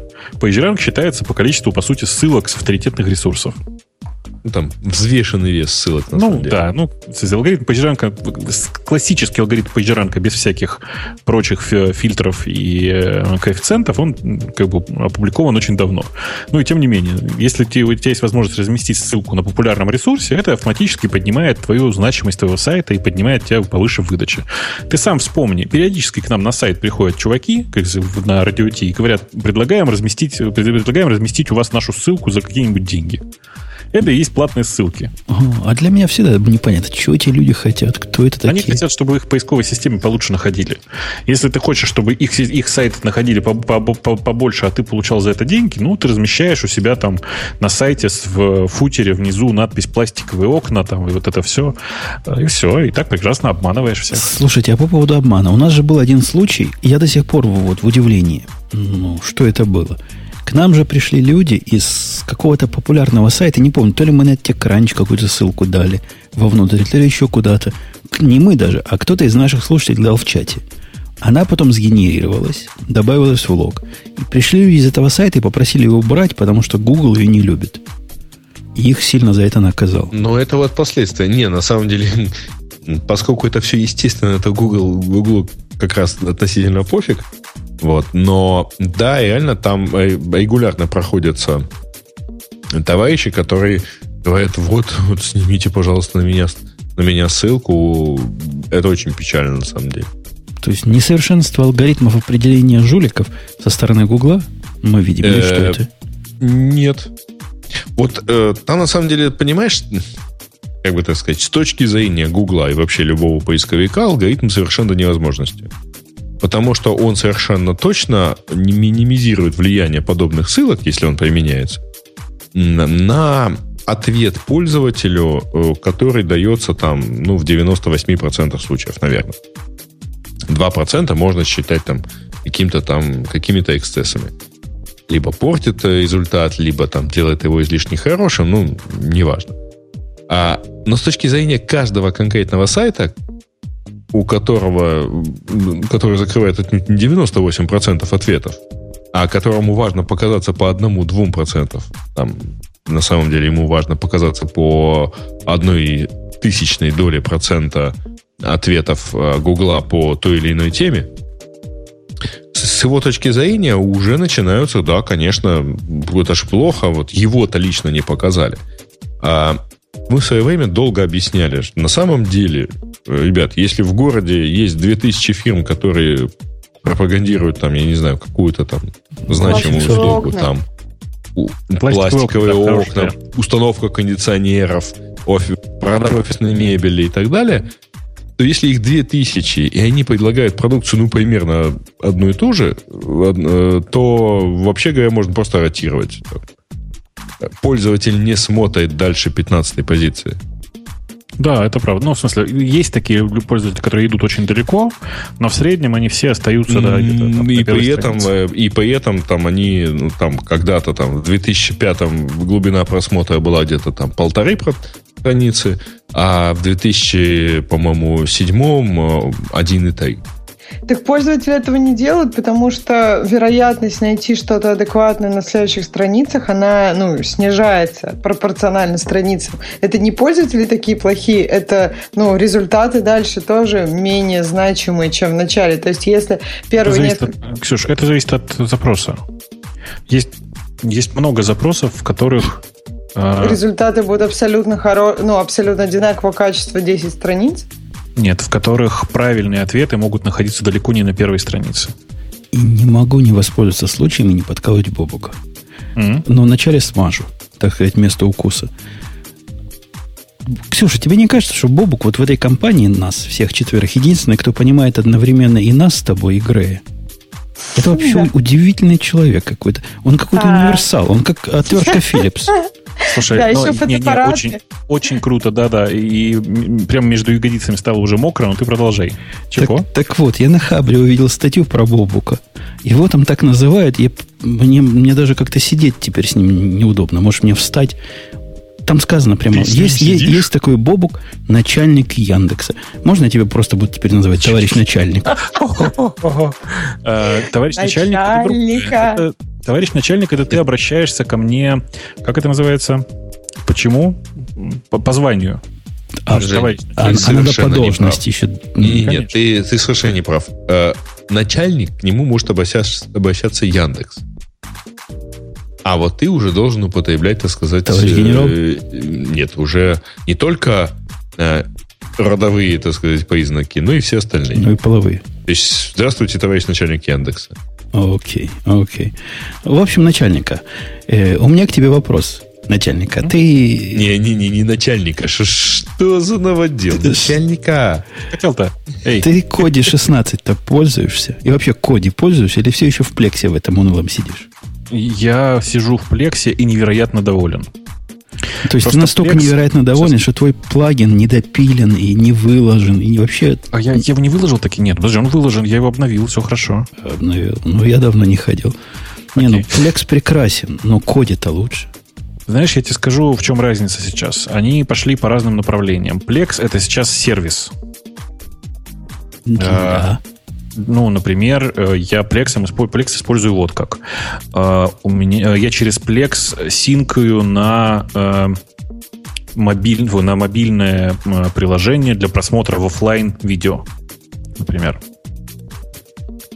Плексовое приложение на мобильном. Ты можешь сказать, скачай мне вот эти, вот эти, вот эти вот фильмики или ролики в офлайн, и я их посмотрю в офлайне. И очень удобно смотреть в самолете. Э, больше того, на самом деле, Plex, запущенный у тебя дома, с помощью системы Plex Pass позволяет тебе смотреть э, твое домашнее видео, особенно если оно у тебя ух какое горячее, в любом месте планеты. Просто по интернету. Понимаешь, да? Только я один подумал при слове домашнее видео про Home видео. Да? А я что сказал? Особенно, если оно очень горячее. Ну вот, да. Как-то еще расшифровать надо. Ну да. Собственно, я к тому, что э, Plex сейчас это гораздо больше, чем Коди, потому что оно просто с сервисом внутри. Но при этом, конечно, Коди во многих отношениях сейчас как чисто плеер, ну, совершеннее, да. Да это нет, правда. Вы, вы, вы что несете такое, что вот вообще не понимаете? Вы как про фотоаппараты, товарищ начальник. Не понимаете. Ну так, подожди, подожди, давай расскажи Объясняю. мне, как А что, у этого тоже внутри неонка и динамик? Щелкает у Plex, Plex красавец. Plex прямо эстетически прекрасен, особенно в варианте под Apple TV. Я его люблю. Я там все, всю свою медиа-библиотеку держу. Лучше ничего не надо. Но Коди это абсолютно незаменимая вещь для стриминга любой херни. Любой, все, что есть на свете, ты можешь посмотреть через Коди. Отстримать, и это не просто плеер, это такой стриминг-клиент универсальный. Кроме того, он стримит не... В чем разница с Плексом? Ну, для Plex попробуй найти те плагины для всего на свете, которые есть для коди. Да заколебаешься. Не а, найдешь. В смысле, я понял.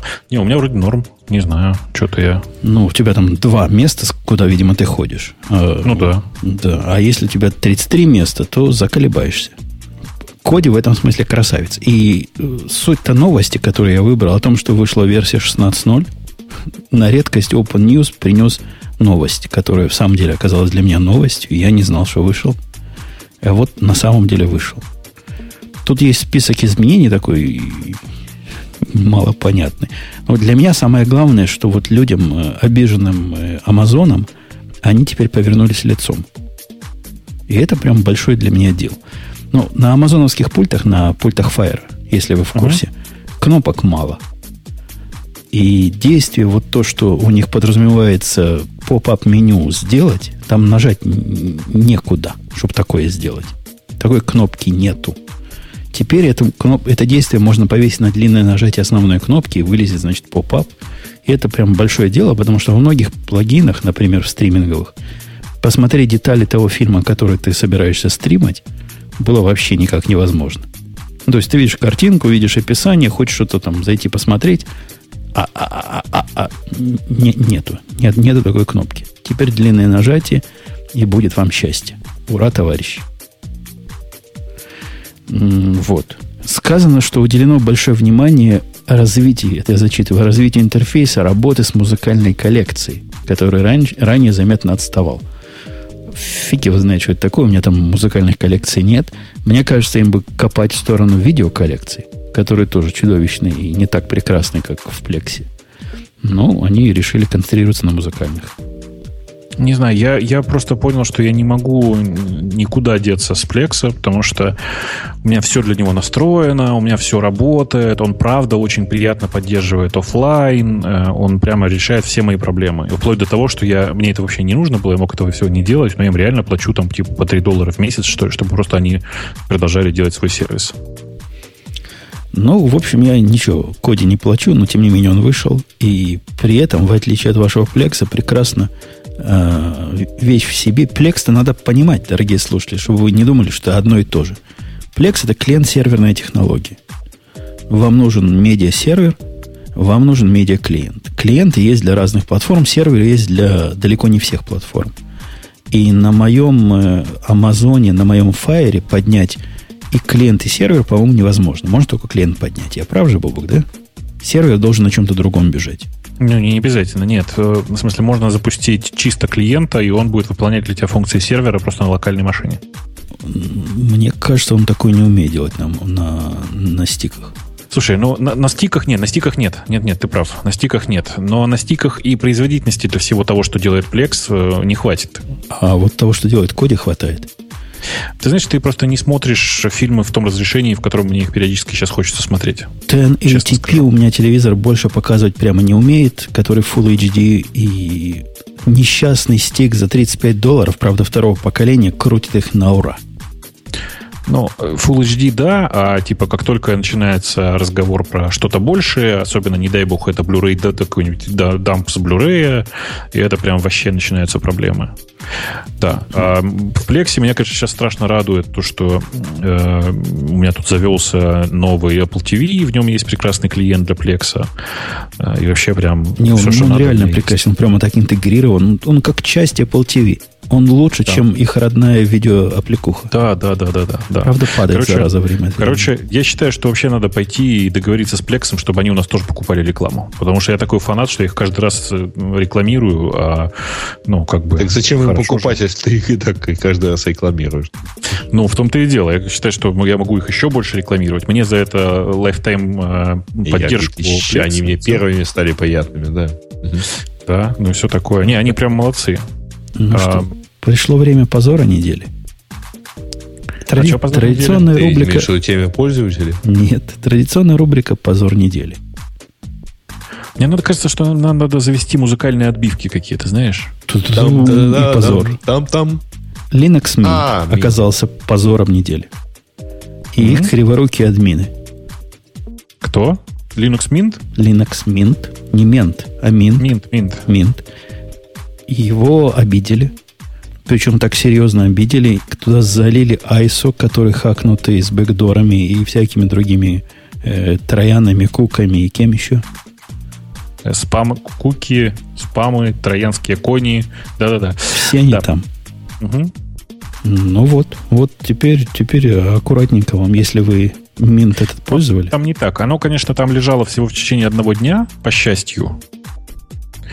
А, и действительно была такая проблема. Больше того, они не просто подменили исошники, они еще и подменили контрольные суммы для тех, кто особенно въедливый и хотел проверить, что контрольная сумма действительно с того самого сайта. Короче, подменено было все, и это, конечно, невероятно красиво с точки зрения... Да. Ну, кстати, у них э, еще что-то было, потому что у них еще и репозитории как-то странно себя вели. При попытке а... апдейта уже установленных систем. Ну, наверняка там еще что-то было, но на самом деле просто это одна из первых таких случаев. Я помню до этого пару, наверное, всего таких историй, когда э, действительно брали и просто взламывали сервер э, этих самых, сервер э, провайдера линуксовых дистрибутивов. Э, до этого я особенно такой вот истории не помню, что прямо бэкдор туда внедрить. Вообще прям. Постарались, чуваки. А вывод какой? Вывод из этого не делайте как Грей. Не используйте разыхабистые системы для того, чтобы подавать ваш сайтик, если можно просто статику построить. Да-да, тут, значит, такой классический теперь уже такая мемовская картинка о том, что Умпутун все сайты выгоняет в статические файлы. Умпутун умный. Будьте как Умпутун. Да? Точно, точно, mm-hmm. точно. У вас И будет уменьшите вектор атаки. Поверхность да. этого самого... Представляете, поверхность вектора. Это какой-то в пятимерном пространстве только можно себе представить. Ксюша представила, чувствую. Поверхность. не то, что вектора. разложить, я это даже представить себе не могу. Угу. Извините. Э, окей. Э, Ксения, а ты пострадала от э, уязвимости Минта? Как там? У вас-то все на Минте? Ну, как-то не очень пострадала. Но я посочувствовала. Всем пострадавшим. Да, всем, всем троим. Главное, непонятно, нафига им это надо. Минт это штука такая для бюджетных систем, скажем. Очень нет, сильно. Нет, нет, что-то. Нет, нет, нифига. Mint это Ubuntu, в которую добавлены все драйвера, добавлены все системы, которые вытащили из Ubuntu по поводу того, что они нарушают какие-нибудь американские патенты. И, короче, все это запихнуто внутрь одной системы и приделан их, собственно, их фирменный, э, вернут, как это, фирменный интерфейс минтовский. Все. Слушай, оно не, я оно не ставил... легче, чем стандартный Linux. Да не, я его, ставил, я его ставил именно под девизом того, что он очень такой lightweight и так далее. Я тебя разочарую, но Ubuntu сейчас из коробки работает примерно так же. Ну, я Прям его ставил вот. на Aspire, поэтому не знаю. Ну, то есть, как бы, то, что теперь называется нетбуком. Ну, ну короче, короче, оно теперь просто работает. И, окей, ну что, пойдем к темам наших слушателей. Да, позволь. Слушай, а подожди, а, а ты не, не, не публиковал и не смотрел на такую маленькую питоновскую программку, она немножко гиковская, называется она Maybe. Не смотрел? Нет, расскажи, поделись, сейчас добавь. Я, сейчас я добавлю, ты же любишь теперь так, добавить новость, добавил, э, новость добавлена, все дела там.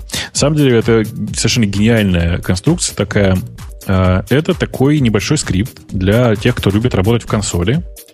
Э, который делает следующее. Он, э, по сути, запускает это пишешь maybe, и дальше пишешь, например, вызов какого-то скрипта или какой-то команды.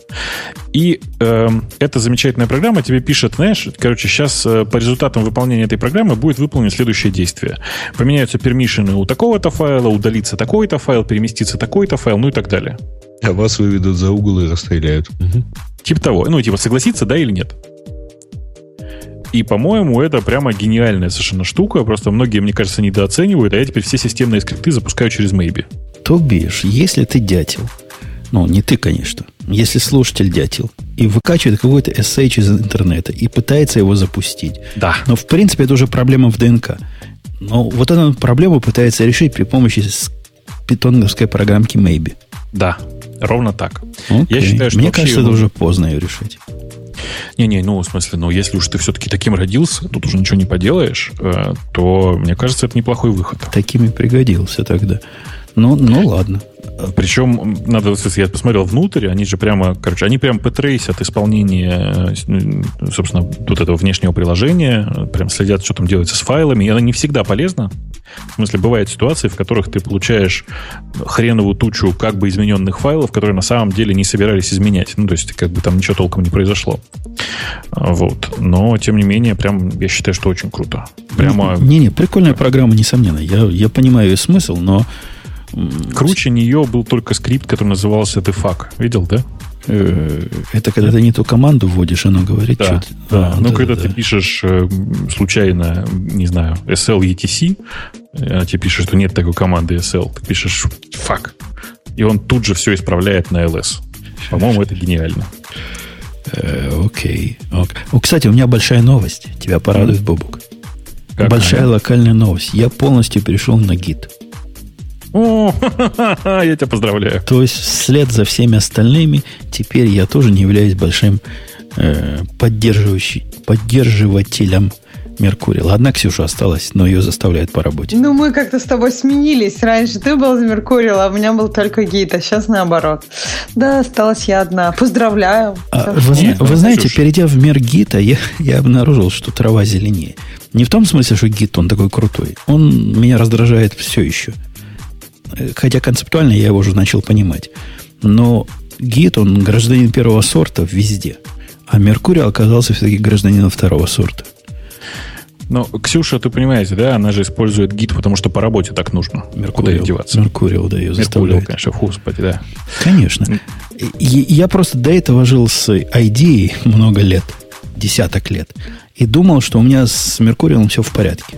Это пока я не увидел, как они с гитом-то работают. С гитом прямо все прям еще более в порядке. Так а как ты из IDE используешь клиент? Я не знаю, мне все равно в терминальчике удобнее. Я при этом думаю, может, я что-то делаю не так. То есть она все как-то...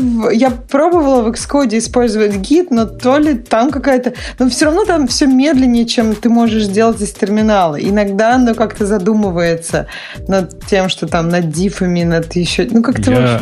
Еще раз всем хочу порекомендовать не полагаться на то, как это устроено в IDE-шечках, а поставить себе прекрасную программу, которая называется GitHub. Прямо вот не могу нарадоваться. Это, по сути, такое, знаете, GUI вокруг, скорее, выдачи гита, чем вокруг его, э, типа, команд. Прям вот сходите и посмотрите ради интереса. А я в альтернативу вам предложу сходить на Source 3, который обновился до какой-то Боже последней мой. версии. Во-первых, он перестал падать. Как не в себя 2.2 версии. Он падал раньше, если у вас в одном табе было открыто, в одном окошке гид, в другом Меркуриал. Это прямо его сводило с ума конкретно. Этот стал такой на вид современненький, весь черно-беленький. И мне кажется, он прекрасен более чем полностью. Слушай, он, конечно, на вид стал современненьким, но интерфейс внешний пипец просто стал. Ну, прости. А ну, что тебе интерфейс не нравится? Ну как? Ну он же ужасный. Он стал весь блек, блеклый такой. В нем, ну, чтобы модно, рассмотреть так то, что модно, тебе нужно. Да, да, я, я согласен. Я искал кнопку, как вернуть, как было. Дайте мне обратно мои иконки. Кнопки такой нет. Но с этим можно, он не падает хотя бы. Раньше он падал, теперь он нет, не падает. Им раньше просто невозможно было пользоваться, а сейчас он просто стал некрасивым. Кто там спрашивает, как пишется GitUp? Не GitUp, а GitUp как вверх. GitUp в одно слово .co сайта.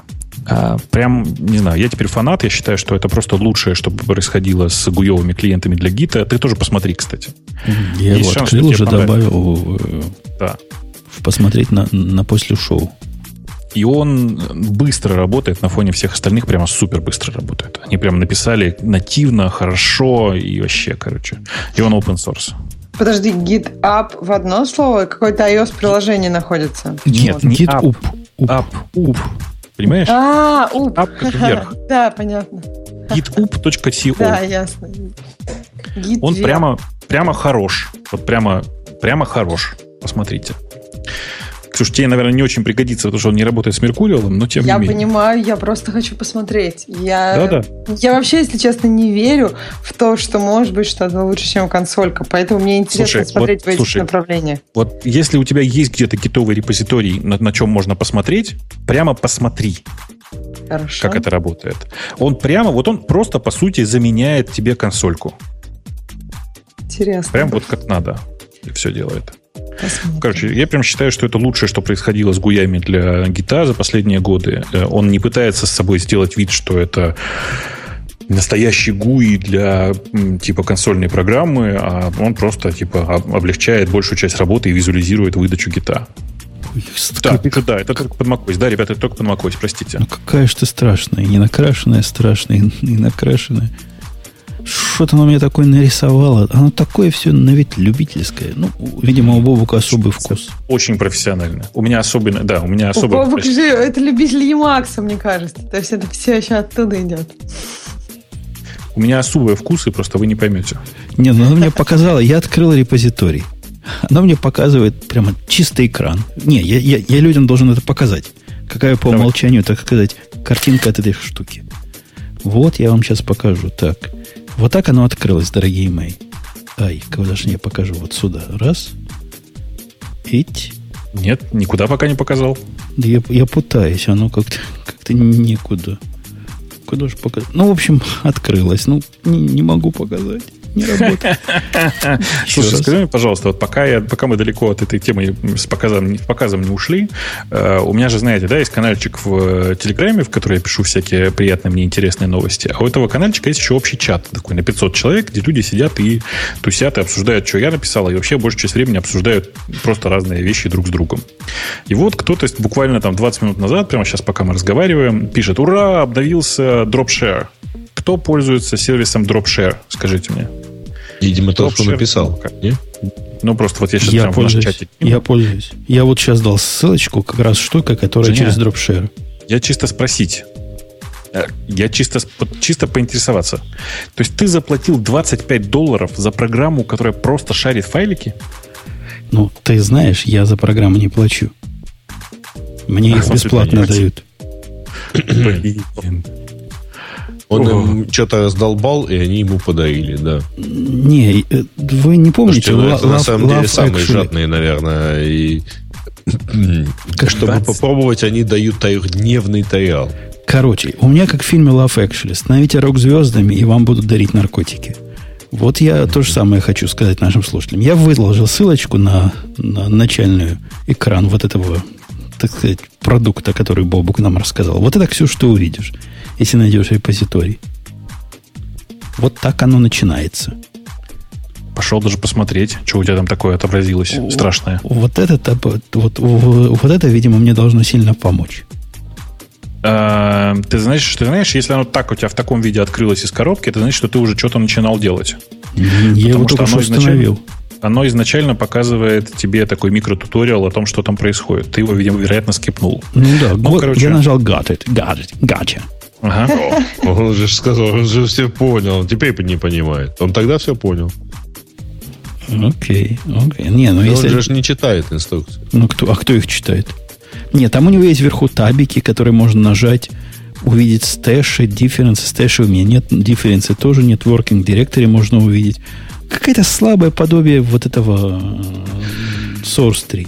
Не-не, Source 3 сильно более развесистый, еще раз, но это у них разная задача. Source 3 тебе пытается полностью заменить э, и, и всю парадигму использования гита, превратив тебя в э, раба гуев. GitHub — это, по сути, средство для визуализации плюс автоматизация типовых задач.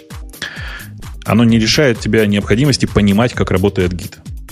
Ну, это, слушай, это на самом деле не важно. Ну, не нравится, не нравится, ничего страшного. Я думаю, что я думаю, что есть люди, которым понравится. Я думаю, что есть люди, которые меня поймут. Я считаю так. А про дропшер я до сих пор в шоке. Короче. А что тебе 25 ну, баксов, ну... 25 баксов за программу, которая просто тупо шарит файлики, да еще и на твой S3. Ну, да, ну, что, да. При живут-то Dropbox и Яндекс Диске, я вообще не понимаю, как. Так она, она же хороша.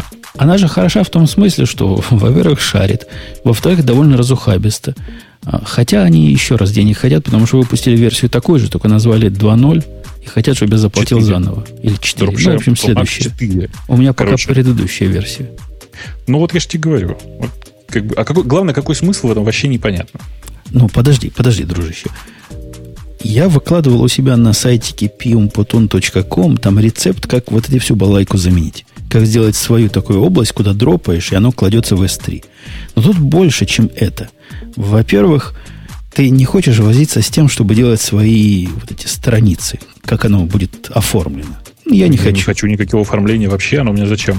Ну, как ты выкладываешь картинку, да? Когда картинку, ты можешь прямо ссылку на нее дать. А если это не картинка, а аудиофайл? А ну, если это что-то другое? Ну, надо как-то сверху показать download. этим занимается? Господи, зачем все это? Это раз. Во-вторых, что хотелось бы сделать, там, рандомизацию имен. Ну, конечно, можно и скриптиком сделать. Но если вам дешевле заплатить, как мне, 25 долларов раз в жизни, а не заниматься этой так самодеятельностью... раз в жизни, раз в год. А что, они теперь раз в год просят? Ну, в смысле, предыдущая версия, я посмотрел, выходила год назад. А, окей. Раз в год 25 баксов плюс оплачивать S3. Когда можно тупо в Dropbox укласть. Я уж молчу про Яндекс Диск, в котором все это тоже есть, да еще и с редактором скриншотов. В Dropbox, вот я сейчас ссылочку положил в Dropbox, вот эту, которую я положил на свой S3. Так. И через э, полчаса забанили бы мой Dropbox. В Яндекс Диск клади. Яндекс.Диск для меня 120 килобайт со скоростью да работает. Ну, нет, ты преувеличиваешь, конечно. Это было очень давно, Жень. Ну, Может, а, я один, раз, один раз пробовал.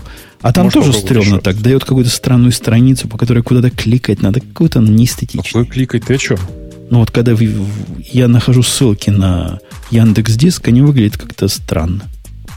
Они выглядят как примерно как так же, как твоя вот эта страница с э, HTML, внутри которого какой-то этот самый, какой-то, какая-то картинка. Или там какой-то файл. Короче, ну, у меня, у меня по-моему, прекрасно, прекрасно выглядит. Сам руками темплейт делал. Любовно. Не знаю, короче, я, я на это смотрю и вообще не понимаю, за что ты там заплатил. Точнее, ну ты-то не платил, я же понимаю, но за что люди платят 25 баксов за программу для шаринга? О, слова нет. Рынок. А почему собака 2000 долларов стоит? Рынок. Ну, не всякая собака 2000 долларов стоит. Да-да-да, вчера жена нашла еще одну, говорит, так мне понравилось, так мне понравилось, но 3000 стоит. Так что бывает и дороже. Да возьмите из питомника, там будут настоящие собаки, которым нужен уют. Ты, ты думаешь, она намного дешевле будет стоить? Да, из питомника вообще, ну, в смысле, и где животные, которых там бросили. Ну, то есть, у меня кошак стоил намного дешевле. 3000 долларов за кошака, это как-то, ну, я не знаю, или за Нет, собаку. По-моему, кошаки столько не стоят. А вот собаки таки, да, как-то принято за них платить. Да, кошаки тоже дорого стоят, если правильная Там породистая. У нас в маг, из магаза, из магаза котяра один есть. И стоил 300 долларов. Ну, это у вас не породистый, это как какой-нибудь мейн-куна, например, он будет стоить недешево. Ну, не знаю, не знаю. Ну, см- смысла-то породистую кошку покупать нет. Как, как беспородная тебя игнорирует, такие породные будет игнорировать. Ну, породная будет более интересным образом игнорировать. Интеллигентно, интеллигентно. Да. Подожди, а собаку зачем породистую? Какая разница? Она и та, и другая не будут тебя игнорировать. Наоборот, дворняга будет больше тебе рады и вообще там хвост у нее будет ходуном ходить, а породистая... Мне, мне очень нравится комментарий в нашем чате. Возьмешь собаку из приюта, а она алкоголиком окажется. Весь коньяк потом выпьет. Да, это будет подстава. И я напоминаю, что мы собирались к темам наших слушателей перейти. Мы еще переходим. Мы сейчас перейдем. Вот мы переходим и ну, мы... что тут? Первую мы уже обсудили, а про вторую... Вторую, кажется, тоже. Нет, а, мы вы... вторую не обсудили. Вы, да? И у меня там это есть просто... про IBM там было. Swift да. портирует на Android и сообщает нам Слава L. Вы, да, с, просто... вы с Ксюшей, как Слава Василий Иванович с Петькой про анекдоты. Там, а, второй. И приличные при женщинах не рассказываете. А что ты хочешь? Я не понимаю, нас. Мне нравится этот анекдот. Это Первый был про Xamarin с Microsoft. я запомнила. Да вы да. просто пропускаете. Ну, и дойдите до, до третьей, которой назовите, Подожди, о чем речь. Ну, давай вот вторую. Эм, Грей уже назвал, что это Swift портирован на Android. Я просто с удивлением обнаружила, что товарищ, который вот активно в этом участвовал, написал об этом пост и предложил вот этот change, это изменение, он как раз он работает в, там, в родственной с моей командой, то есть он работает в Фейсбуке, и это мне показалось интересным. Ну, в общем, э, да, теперь, возможно, этот, я так понимаю, pull request еще не заапрувлен, но идея его это порт на Android, и судя по количеству активности и по количеству плюсов, он в итоге, наверное, доведут его до ума, и на свифте можно будет под ну, Android ну, тоже что-то дописать. Ну, такое. На самом деле, да. не надо забывать, что э, портирование идет через NDK, в смысле, это будут нативные приложения, написанные на плюсах, ну, то есть, как это, напи- э, работающие, работающие не внутри Dalvik, не внутри э, виртуальной машины, Конечно. а работающие нативно. Ну, подожди. Но это как бы не совсем то. Они ну, не подожди. могут быть первоклассными. Как подожди, это... на Android ты хочешь сказать, что никто там не использует C++ библиотек? Но это Нет, не, не так. так. Не так. Э, ты э, не забываешь, что оно, как бы это сказать, э, ты, тебе придется писать все. Но ты имеешь в виду, что ты GUI на нем не можешь написать, что можешь, только бизнес-логика? Можешь, у тебя просто будет Нет, очень но... много возни с этим. Это очень Нет. сложно будет. У тебя сейчас это такая же проблема, как писать приложение на C++. Тебе придется... Да, я, да. я как раз это хотела сказать, что в принципе, если ты сейчас хочешь, чтобы у тебя какая-то бизнес-логика была кроссплатформена под э, Objective-C, под, ну, под iOS и под Android, у тебя все равно на Android гораздо больше головной боли, чем у тебя на iOS, потому что ну, в iOS с этим особых проблем нет. Тут у тебя даже с дебагом очень много проблем. Потому ну, что... я не почувствовал, если честно, проблемы. Я, правда, пару раз писал на C++ для Android. Подожди, проблемы я там особенно ты это отлаживал? Ну, то есть там отладка, ну... Ксюш, например, банально... я, же, я же программист старой школы. Я же пишу так, чтобы оно без ошибок. А, ну, чтобы сразу работало. А, я ну, не, не умею писать так, как вы пишете, вот это вот с бесконечным дебагом, там еще с какой-то а. фигней. Вообще бесит. То есть логи тоже не нужны. Он, ну, он нет, принты ну, вставляет да. вовнутрь. Это, так нет, ну там даже принты будут у тебя валиться, возможно, в... ну, смотря как ты это сделаешь. В общем, идея такая. Бобук может, не уверена, что получится у всех легко. Вот, вот примерно так.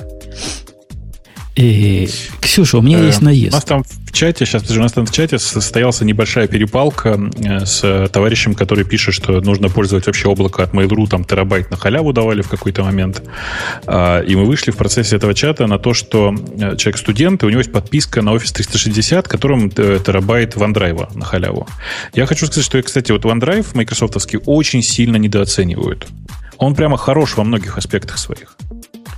Э, у него только одна проблема на фоне Dropbox. Он очень слабо интегрирован в другие приложения. И прямо я из-за этого вот прям плачу. Подожди, а mm-hmm. OneDrive, это не они недавно закрыли One терабайт? Они... А, или они наоборот, тем, у них было Unlimited, и тем, кто хранил там больше терабайта, они сказали до свидания и храните только... Помните, мы, раз... мы обсуждали да, да, тему, да, что да, они... Был виртуальный Unlimited, а да, потом они да. просто взяли его и закрыли. Да, ну, да. Все, ровно так.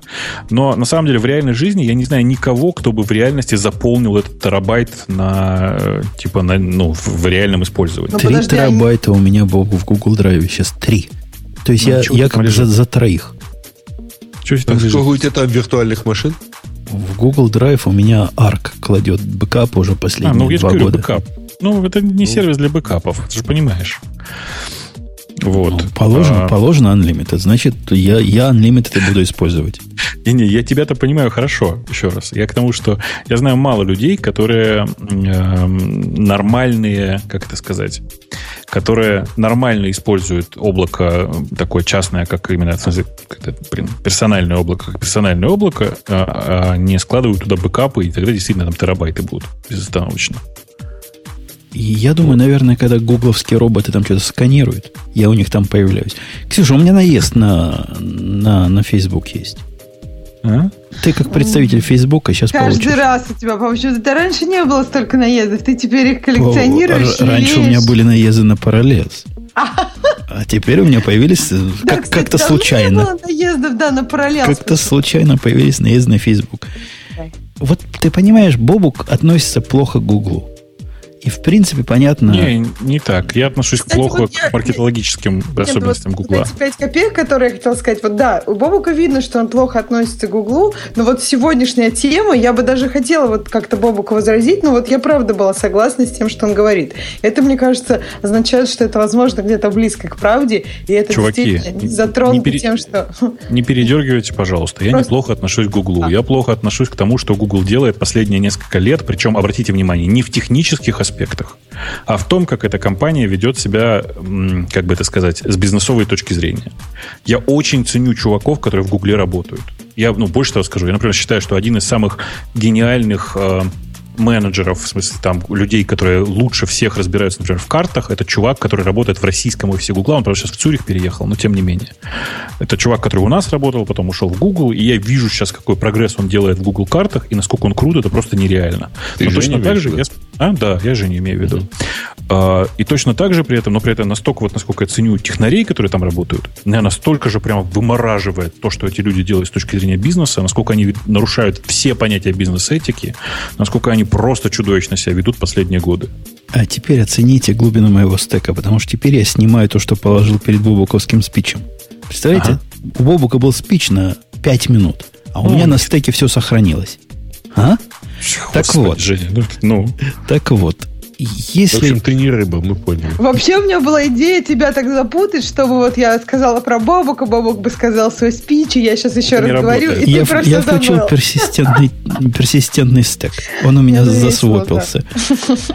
Посмотрите на то, что Google делает для... Вот Google, в смысле, разработческая компания делает. Оно, к этому можно по-разному относиться. Но там есть продукты, которые, ну, в принципе, жемчужины в своей области – И посмотрите на подобные продукты, которые делает, прости господи, Facebook. Я говорю про Juice против э, системы, я не помню даже, как она называется, для dependency injection, который Facebook попытался сделать для Go. Это небо и земля. Это позор. Ксюша, это какой-то позор. Я, можно я сейчас встану на защиту Фейсбука? Ну, прости, пожалуйста, но ты посмотри э, на то, какой прекрасный получился у Facebook React и какой чудовищий монстр текущий Angular. Прости, что я про фронтенд, в котором ты ничего не понимаешь, ты, не же надо тебя как-то... Я слово Angular знаю. И React слово знаю, но вот все, на этом мои знания заканчиваются. Посмотри, Женя, вот э, серьезно, кроме шуток, посмотри, вот если тебе в следующий раз приспичит заниматься фронтендом, посмотри на React. Ты прямо порадуешься, мне кажется. Стройно, красиво, легко, вообще прям конфетка. Окей, посмотрю. Но, Ксюша, передай чувакам, которые занимаются dependency injection. Ну, пусть они на Juice посмотрят, как, как это дел, делают люди. Они выдумывают свои концепции, свои велосипеды, причем наполовину допиленные. И состояние Go такое грустное, что вот это, вот это то, что вы там сделали, твои, Ксюша, сделали, это в принципе лучшая DI-система, которая для них есть. Ужас, ужас и кошмар. В общем, как Марка Цукерберга встретишь, передай и, это тоже, хорошо? Записал? Я в прошлый а раз как... что-то поручал уже тебе. А как феерично вот это появление на MWC Марка Цукерберга было в презентации Samsung, вы же видели? Нет? Когда он на фоне всех, э, ну, то есть всех в очках, ты вот это Ну, так дело же не в этом. Короче, смотрите, Samsung делал презентацию своего продукта Gear VR, вот этого, этих шлемов. Было это так, куча людей сидит в зале, а перед ними, перед каждым положен вот этот виртуальный шлем, в котором часть презентации проходила в виртуальной реальности, то есть прямо в нем. И вот представьте себе ситуацию. Вам говорят, типа, ну, там, говорят, говорят, потом говорят, наденьте шлемы, все надевают шлемы, э, там показывают там интерактивное такое демо, в котором можно посмотреть, покрутить головой, очень круто, все такое. И в это время втихаря на сцене появляется Цукерберг. Он проходит мимо них всех, значит, встает на сцену. Ну, если как бы все это виртуальная презентация заканчивается, люди снимают шлем и видят на сцене Цукерберга. Офигеть просто. Окей. Там okay. есть вот из, вот из этого момента есть интересная фотография, как будто из будущего. То есть идет такой Цукерберг и все в виртуальных шлемах. И она, мне кажется, ну, довольно такая про будущее. По крайней мере, как мы сейчас его представляем. Как там будет, неизвестно. Но очки похожи на что-то уже такое серьезное, на мой взгляд. Следующая тема, Грей. Ох, а на чем же мы там остановились? Э, самый высоконагруженный сервис Uber написан на Go. Ты это читал? Okay. Ты у нас фанат. Я фанат. Go. Я, я главный критик в этом подкасте, который аргументированно умеет его ругать. Ну ты скажи, вот дураки надо было написать на чем? На Java, да? На скале. Не говорю. У меня, у меня у самого теперь есть высоконагруженный сервер на Go. Понятно. Ну, значит, да. молодцы. То есть ты подтверждаешь. Молодцы, ребята. Я, я на, на развил. Я пока вот как обезьяна, которая и умная, и красивая, не знаю, куда разорваться. Короче, плохие люди могут управлять второстепенными вещами в автомобиле Nissan, так как авторы API не предусмотрели никакой вообще авторизации. А, то есть там это подвержено...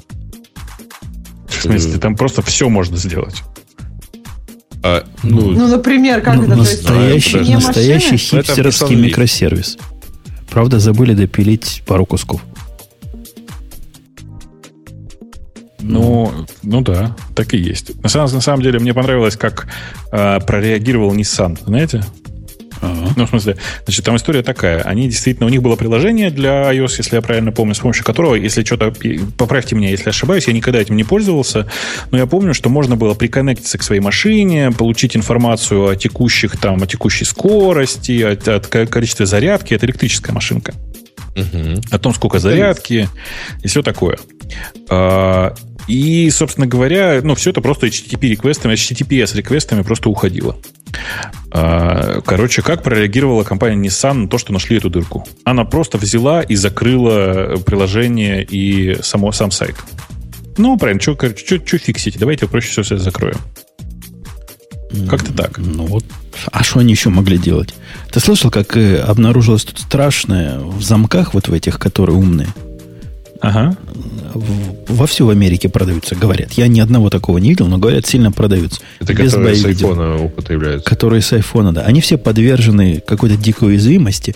А самое главное, что замок эти по определению параноики делали. И там одна, однократно прошиваемая память стоит. Никакой ага. возможности обновить эти хрени нет вообще. То есть их надо все отзывать, выкручивать из дверей и новые вкручивать. Вот это я понимаю. Да. Ну, вообще я просто жду уже, когда массово появятся кейсы вот эти с горе-автоматизаторами, в смысле с горе-компаниями, которые э, вводят всякие приложения для, для управления своими машинами и все такое, когда их массово начнут ломать. Потому что пока это все не массово и все довольно тихо.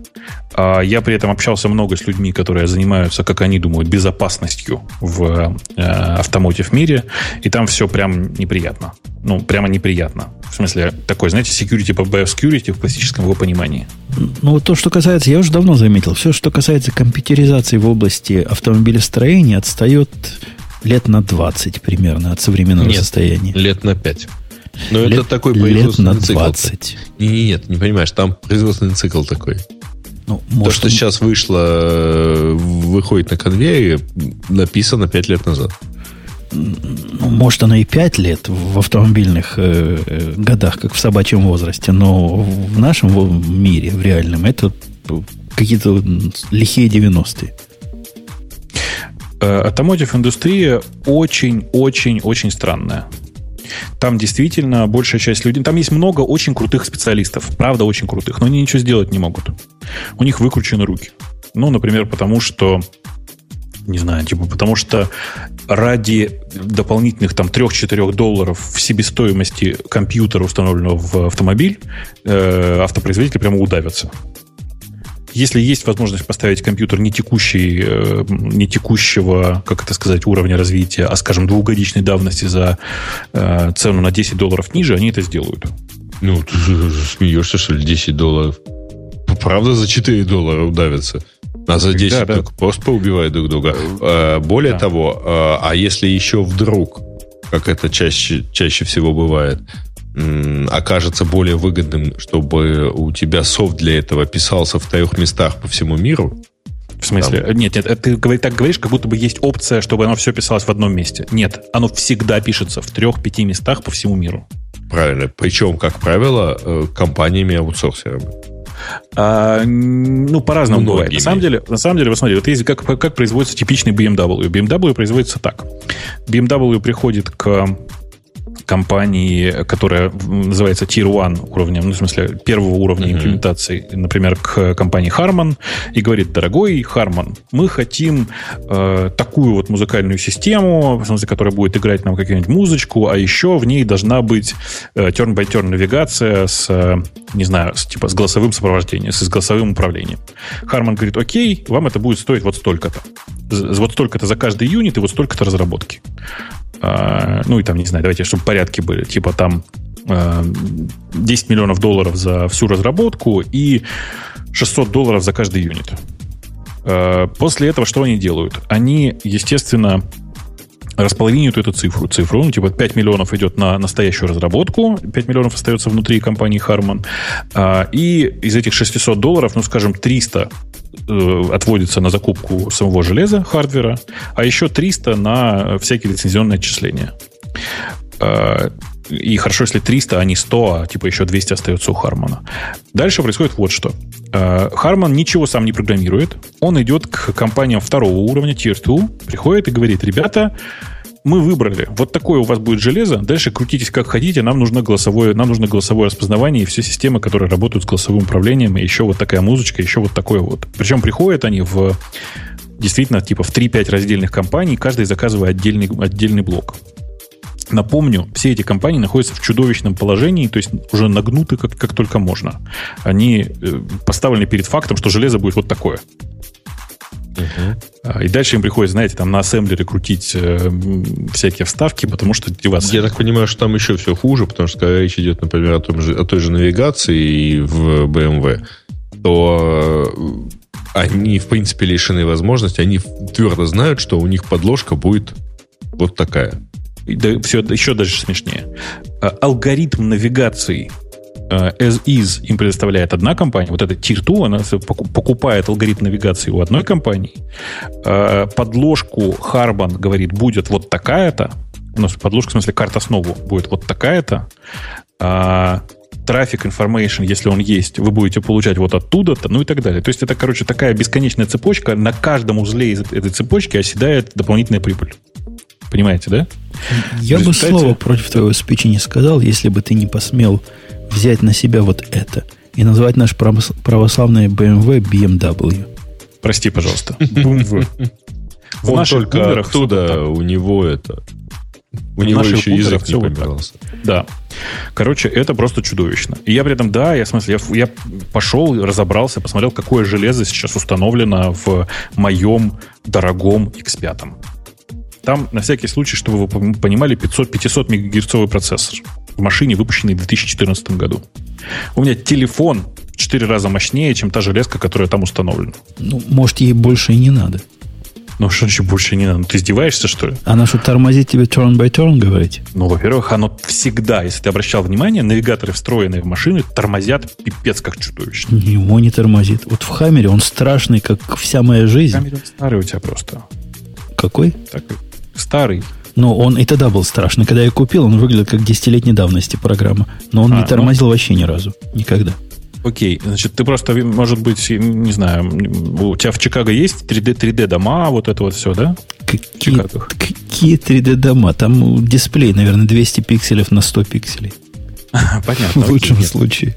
Я Нет, просто ну, к тому, что... Честно да. сказать, что BMW немногим отличается, потому что в машине 2000 а, даже 15 или и даже 2016 года, и не только в BMW, кстати говоря, до сих пор ну, ну какая-то жуть типа растровых карт.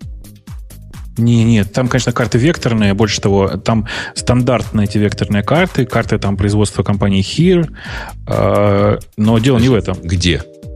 В любой BMW, в любом BMW сейчас. В BMW во всех только векторные как, карты. С какого Here. года? С чуть ли не с 11 -го. Да нет. Ну, Слушай, ну, но точно они, они точно не векторные. Я тебе гарантирую, что они векторные, потому что э, причина простая. Э, есть сообщество производителей карт для автомобилей, которое выработало общий стандарт, он векторный. Там проблема не в этом, просто это очень простые карты. Они страшные, как моя жизнь, да, совершенно верно. И на самом деле с большой вероятностью у тебя в более старом каком-то компьютере просто растеризуется плохо изображение. Ну, типа оно... Не-не-не, оно просто... Я-то делаю, делаю вывод из того, что оно у них до сих пор там ну, у тебя наверняка то же самое. Значит, э, у тебя ну, карта с э, транслитом, а я на поиск с нормальной кириллицей. У меня все уже э, русское. Ну, у нас с тобой, по-моему, разница в полгода машинами. А это не важно. Я думаю, что это особенность какая-то вот украинской имплементации вашей. Либо у тебя просто поставлены какие-то странные украинские карты. Может быть, в этом дело. Окей. Следующая ну, тема. Короче, Напомню, что у нас подкаст не автомобиль. карты, чтобы ты знал, они пишутся в Одессе. Да, да, я понимаю. Но, в смысле, и больше того, вы же знаете, да, что э, э, BMW все аутсорсит в Harman, а Harman большую часть всего э, аутсорсит в Luxoft. Это mm-hmm. немецкая компания, у которой основной офис в Одессе. Сейчас смысле, который автомотив. Короче, я просто все к чему. Я, когда погружаюсь в тему э, автомотив и каких-то того, что, что там сделано с компьютером, я не нашел ничего лучше, чем в, к этому дисплею своему подключить Apple TV и просто транслировать все с телефона. И я напомню, что есть такие автомобили, в которых как бы Apple телефоны сами поддерживают. Dodge, например, он, конечно, плохо ездит, но зато у него все остальное хорошо. Жить, не ведись. Э, некоторые программы он сам поддерживает. Ну, у моего мальчика есть, оно там все как-то хорошо работает. По сравнению ну, с моим Хаммером, уже не на Хонде. Это, это небо и земля. И следующий, следующая тема, Грей. А что, слушай, тут уже какая-то какая-то уже пурга пошла. Пурга прошла. Платформенный ASP.NET Core на Linux в 6 раз быстрее, чем Node.js. Ну, ну это неудивительно. Ну, кому, кому порга, а, а кому сайтики 15 минут строятся на рейлсах? Кому и корова невеста? Кобыла. Да, здесь рейлсы? Ну, кстати, следующая Rebel Rules Ruby on Rails style development comes to Apple's Swift. Ruby on Rails это... Ruby on Rails style development. Он Руби просто. На будущее он Руби. Ой, извини. Да, ничего, ничего. Так он там Рэби он Rules был в первом варианте. Короче, да, там совсем... Да. Короче, Но он еще да. и... Не, ну Рэби, он, он rules, это круто. Да, да, да, еще лучше, мне кажется. Да. Он Левит rules. Короче, да, в смысле, эта история, я так понимаю, про Свифтон. Э, это такой фреймворк для Свифта, который для веба неожиданно. И он такой, правда, довольно приятный, хотя, может быть, немножко излишне многословный. Смотреть на него прям приятно. Программировать я на нем ничего не пробовал, но не очень понимаю вообще, зачем на компилируемых языках писать для веба. Честно. А для веба в смысле UI сайт? Ну, в смысле, да. В смысле, я вообще не очень понимаю, зачем для веба программировать на таких штуках. Но когда говорят программировать для веба, я хочу достать револьвер, маузер. Револьвер у меня уже есть, поэтому я не, не буду. Маузер и стрелять. И стрелять по этим людям. Что такое программировать для веба? Это что э, за, за, за профанация? Нет, не имеется в виду э, верстка. Не, веб-сервисы, Жень, веб-сервисы. То есть ты считаешь, что веб-сервисы, то есть сервер-сайт, правильно? Все по должно быть говоря. статикой, мы сервер, поняли. Сервер-сайт и клиент-сайт. Ну, короче, смотри, все очень просто. Как только в каком-то фреймворке на каком-то языке появляется поддержка HTML темплейтов, в этот момент я перестаю, перестаю понимать, зачем он компилируемый.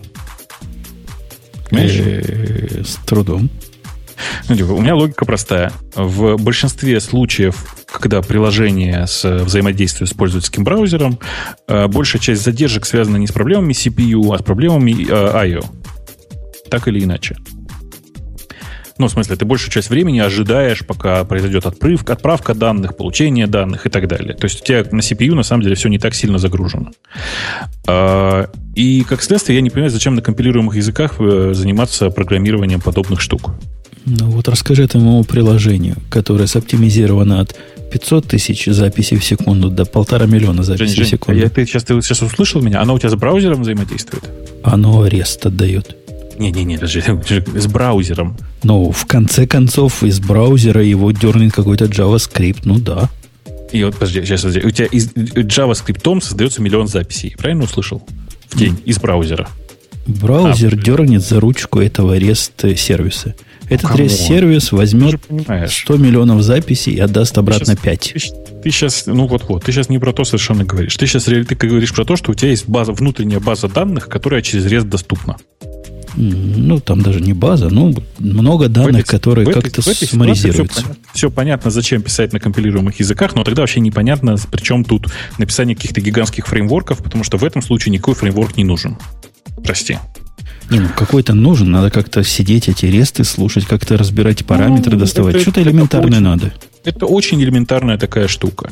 А когда делается такой, знаешь, application сервер такой настоящий, как бы, э, в который там, я не знаю, встраивается поддержка HTML темплейтов, чтобы, ну, значит, вообще строго говоря, вот в этом Go мире, которым ты только понаслышке знаком, как раз так и делается.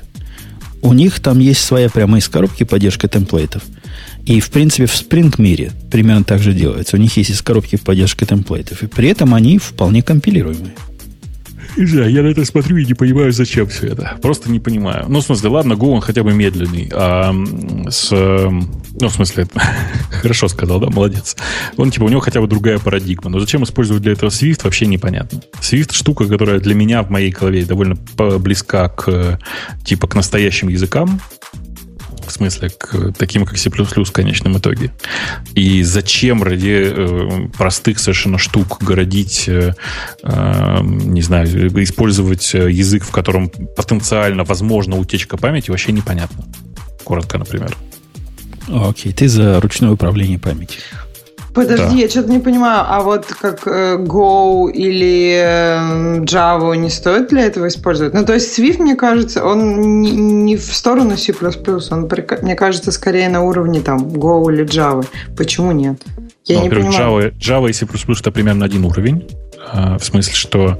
Ну, э, хотя бы в Java... Да. Ну, то есть, подожди, ты только что сказал про управление памятью вручную. В Java все-таки ты так не делаешь, согласись. Там есть garbage ну, коллектор, как мы все я знаем. Бы так не сказал, если что. Но в смысле Java тоже периодически приходится почти вручную управлять памятью для того, чтобы получить эффективное исполнение. Почти вручную. А в Go такая же фигня. Ты, нет, в Go, в Go прямо наоборот. Э, там типа, да. А, про Swift. Э, я просто Swift воспринимаю как, э, ну, типа, как потенциальную, правда, замену C++. Он, правда, много интересных парадигм в себе несет, и при этом это язык, который компилируется до довольно низкого уровня. Можно придумать такой оптимизатор, который будет оптимизировать почти до уровня плюсовых программ, я думаю. Короче... На нем можно писать не так, ну, то есть на нем можно писать не так сложно, то есть он может быть вполне ну, уровня... На C++ тоже можно писать, не garbage коллектор подключить можно на C++, и все что угодно можно сделать. Это другое. Ну, я просто не понимаю, ты считаешь окей писать на Java или на Go бэкэнды, но Нет, не окей считаю, писать я на C++, что я понимаю, а понимаю людей, я считаю, что я понимаю людей, которые пишут это на Go, хотя не понимаю зачем.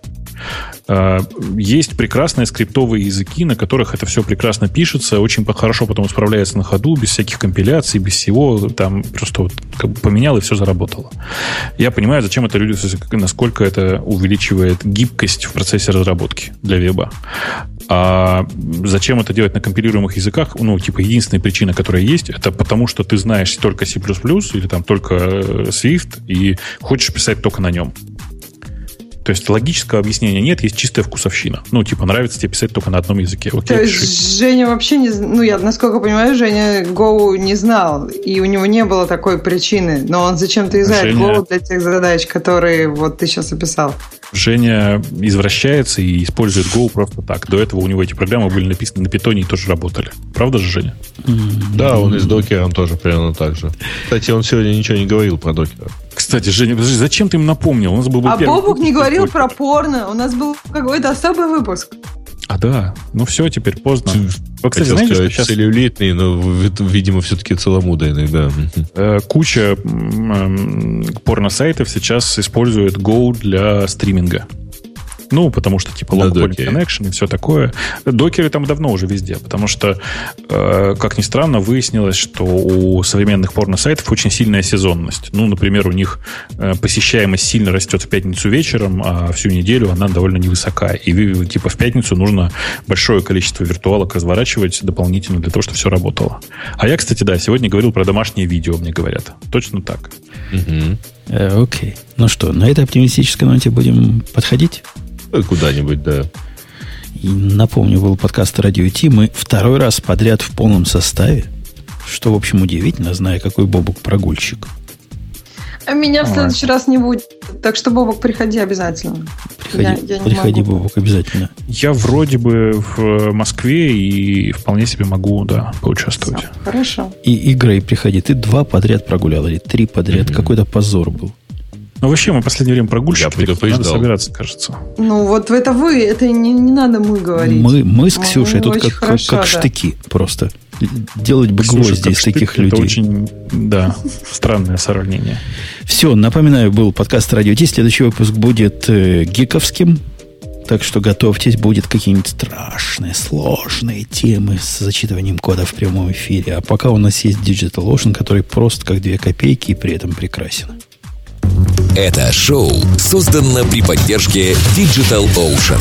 Digital Ocean – провайдер доступного облачного хостинга. Всего за 55 секунд и 5 долларов в месяц вы можете создать свой облачный сервер в одном из дата-центров, расположенных в Нью-Йорке, Сан-Франциско, Амстердаме и Сингапуре, и управлять им с помощью простой, интуитивно понятной панели управления или воспользоваться мощным мощным API.